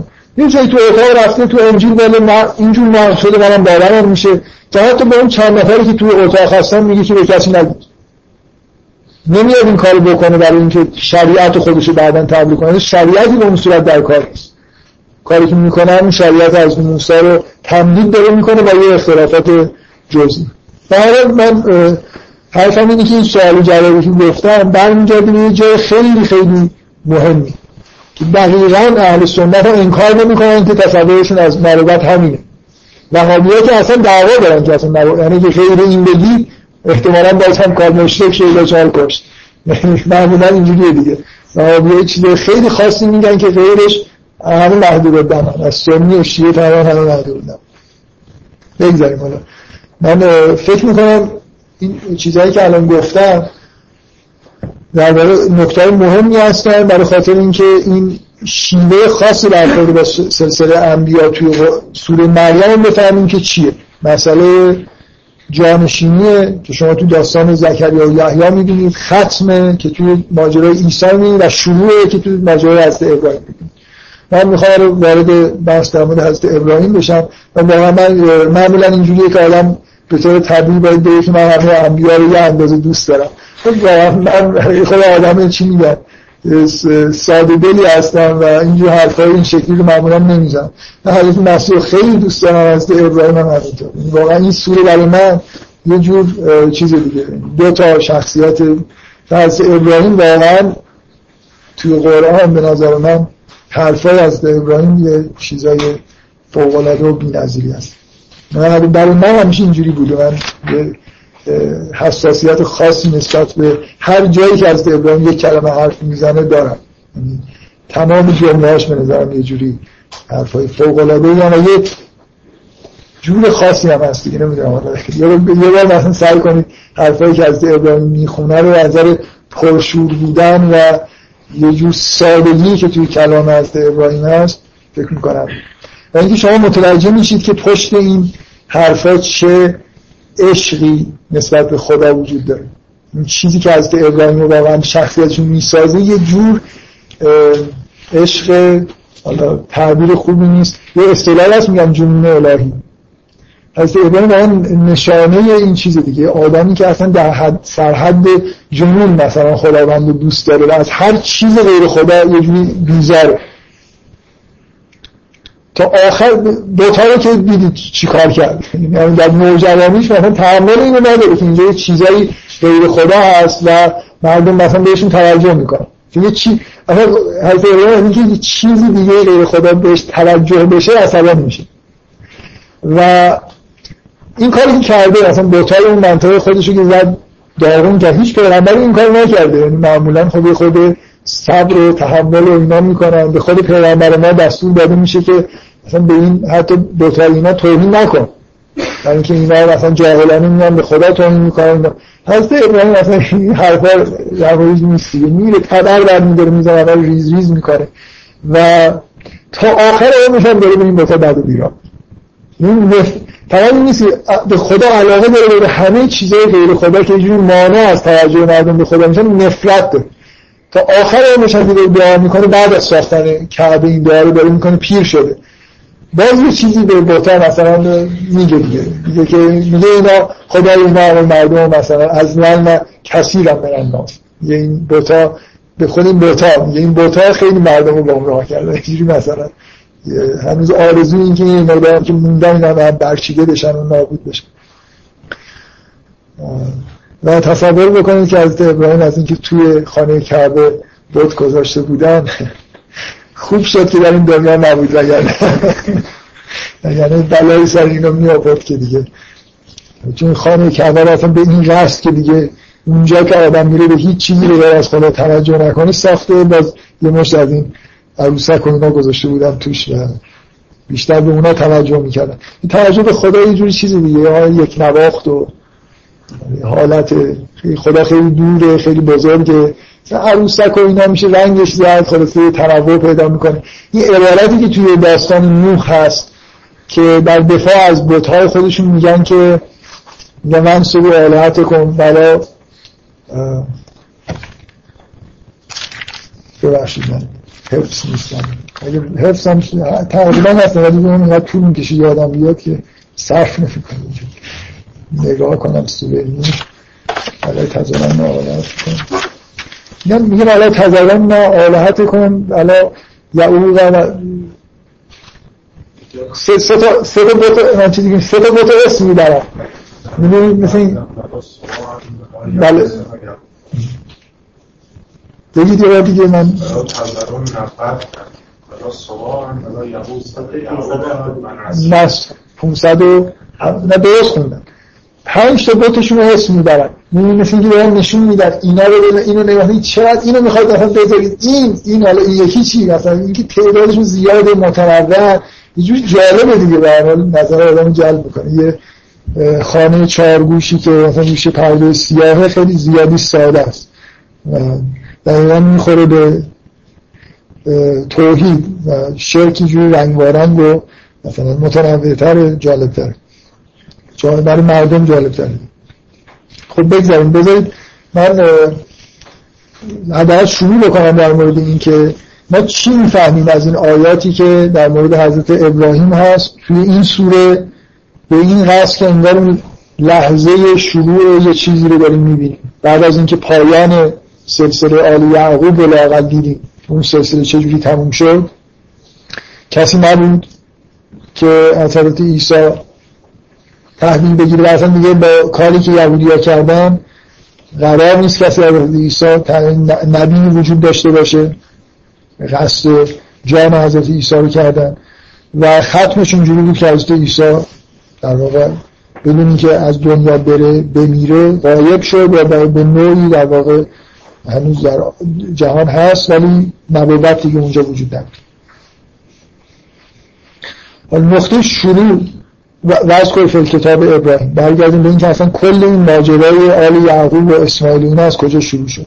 از ابراهیم شروع شد. انه کان صدیقا نبیا اذ قال لابیه یا ابت لما تعبد ما لا یسمع و لا یبصر و لا یغنی عنک شیئا. حضرت ابراهیم رو بارها شما تو قرآن میبینید که میاد از مردم میپرسه ما تعبدون، یه چیزی توی حضرت ابراهیم هست، دنبال یه چیزی میگرده که بپرسته. از همه حرفای حضرت ابراهیم همینجوریه. کنجکاویش اینه که شما چی رو میپرستید. این حس پرستش، چون اون داستان هم که میخونید که حضرت ابراهیم اول نمیدونم ستاره میبینه، ما میدونه که یه ربی داره که باید بپرسته و همه توجه شهر به همینه، کسی که خلقش کرده و مثل یه یه بینش بدیهی و عمیق داره که یه کسی هست منو خلق کرده و همه کارامو داره انجام. یه جایی توی سوره شعراء اگه اشتباه نکنم یه آیاتی هست که من حیفم میاد اینا رو همینجوری بخوام مضمون میشه بگم، میذارید علم آیه رو بخونم. سوره شعراء آیاتی هست که حضرت ابراهیم میگه که پروردگار میگه در مورد خداوند میگه که رب العالمین چی کارایی میکنه برای من، میگه که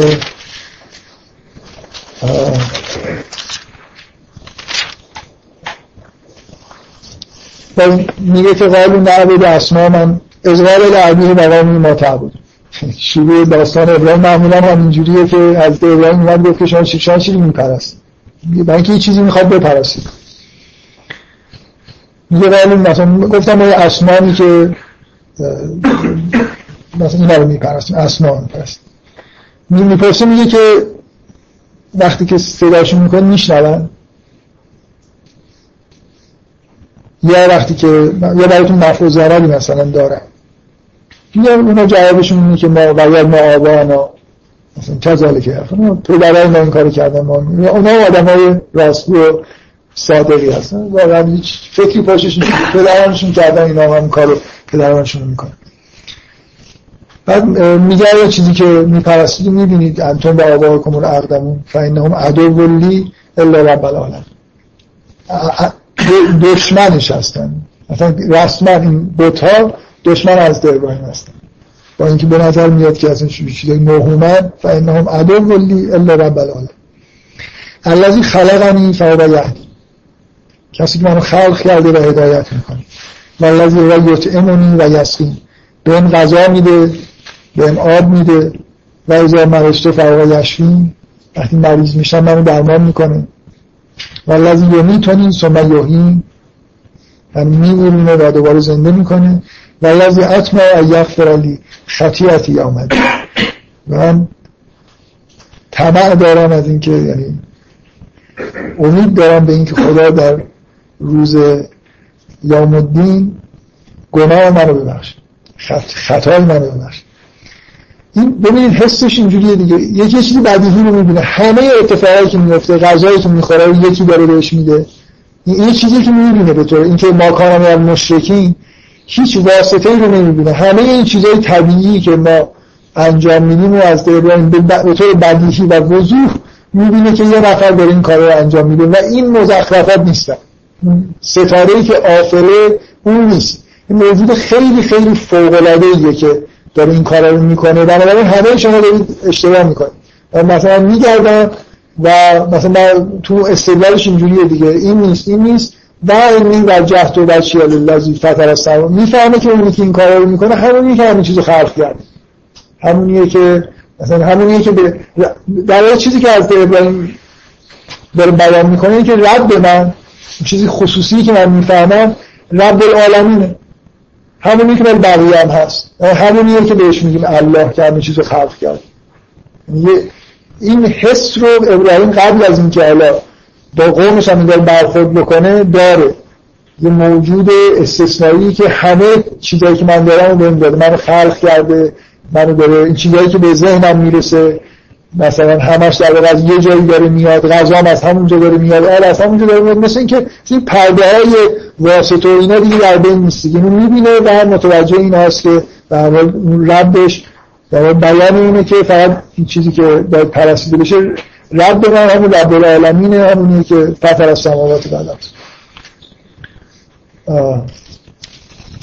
اینجا هم شما در شروع همین از قال العربی یا آنت لما تعبد ما لا یسمع و لا یبصر، یا حضرت ابراهیم بارها این تکرار میشه. حضرت ابراهیم میدونه که خدا صداشون میشنوه. من فکر میکنم اینا جواب برای فکر حضرت ابراهیم از کجا اینا رو با اطمینان میدونه؟ چه چیزی، چه حسی وجود داره که حضرت ابراهیم در نوجوانی براش بدیهیه که خود که ربش صداشون میشنوه؟ از کجا میفهمی چه چیز بدیهی وجود داره دیگه؟ کسی که منو خلق کرده و من قدرت تکلم داده حتما میشنوه که به من قدرت تکلم داده. اگه من گوش دارم پس من حتما حرف میزنم.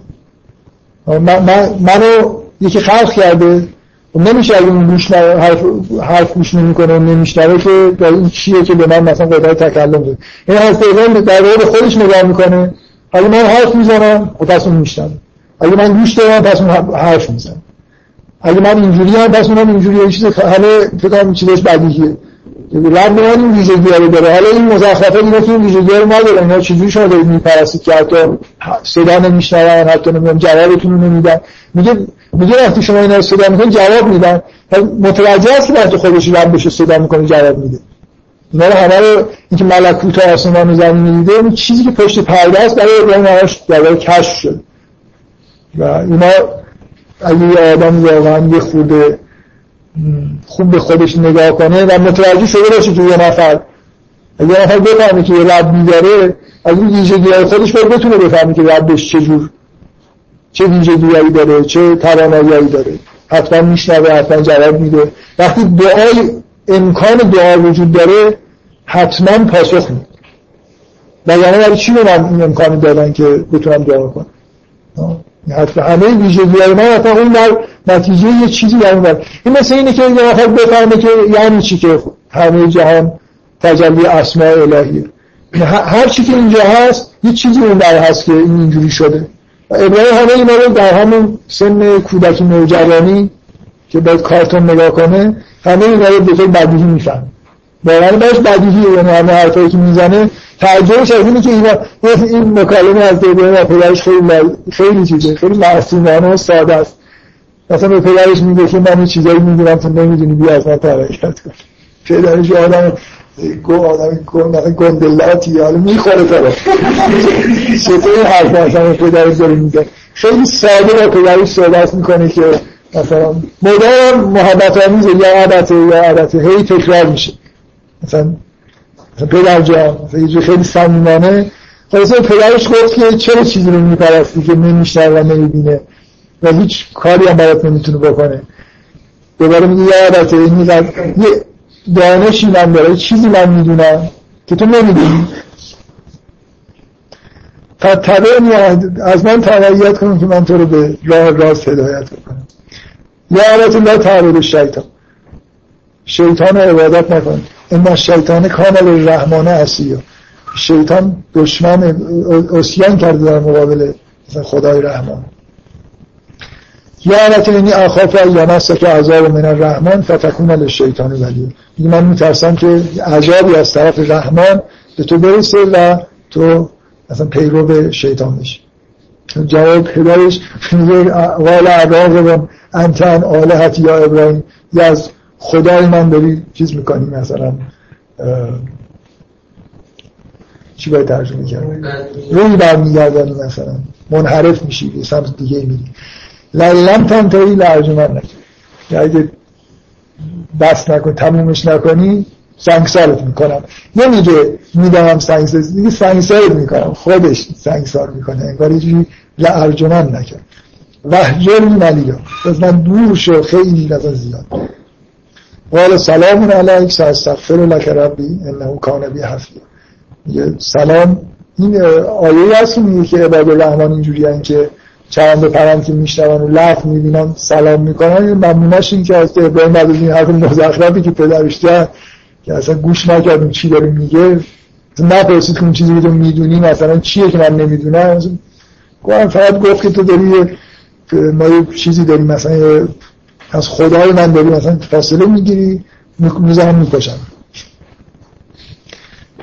و سأستغفر لک ربی انه کان بی عفیا، برات از خدا طلب آموزش میکنم، خدا با من مهربانه.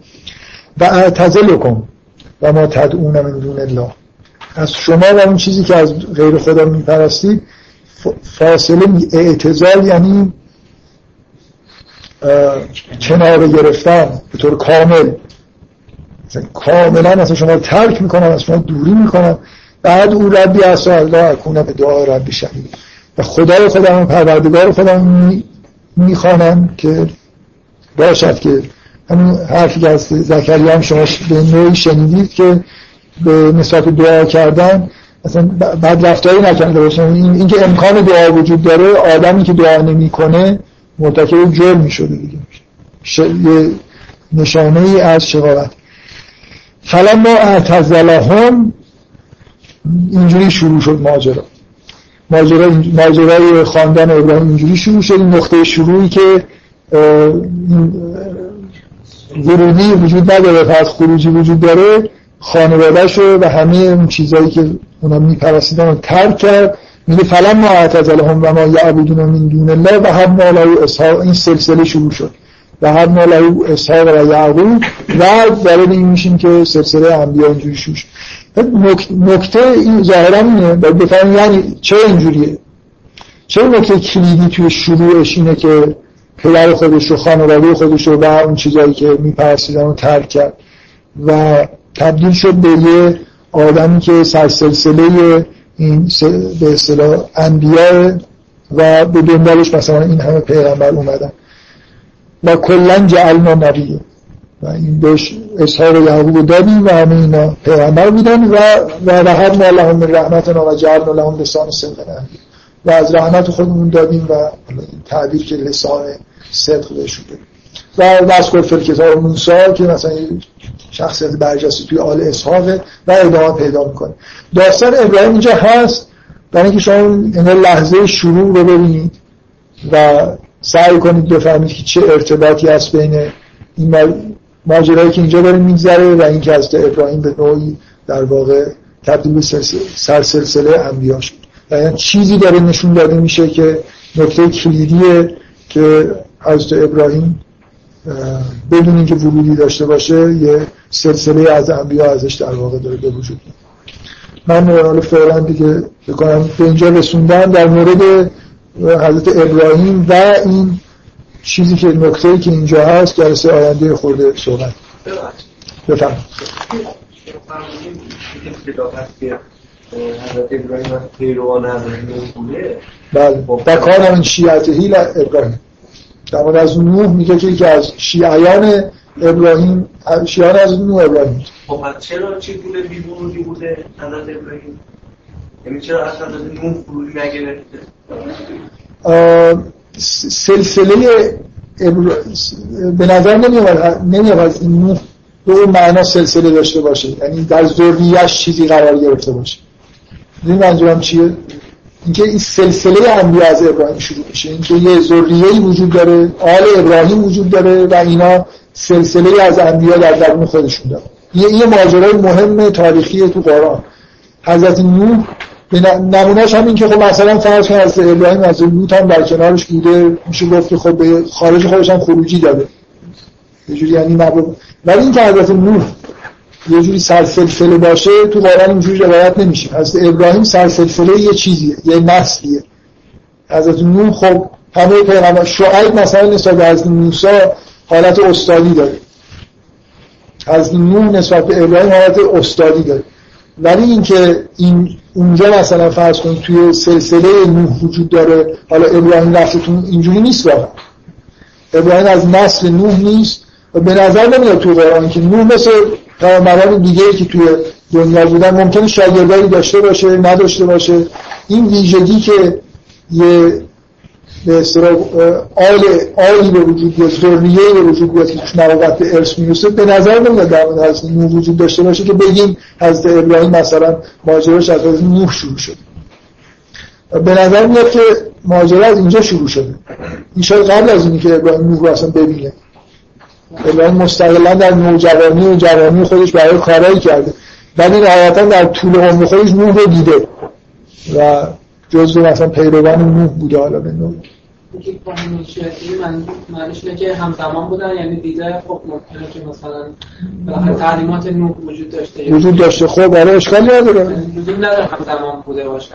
آها، یعنی اینکه ایشون میگن شیعه در ابراهیم، یعنی لزوما معنیش این نیست که اصلا از نوح دیده باشه، اصلا شاید پیرو تعلیمات از نوح بوده، ولی به نظر میاد فکر فکر می‌کنم این تعبیر بیشتر به این اینو به ذهن میاره که وقتی شانه یکی از پیروانش از ابراهیم بوده، به نظر میاد که مثلا جزو کسایی بوده که دنبال از نوح بودن.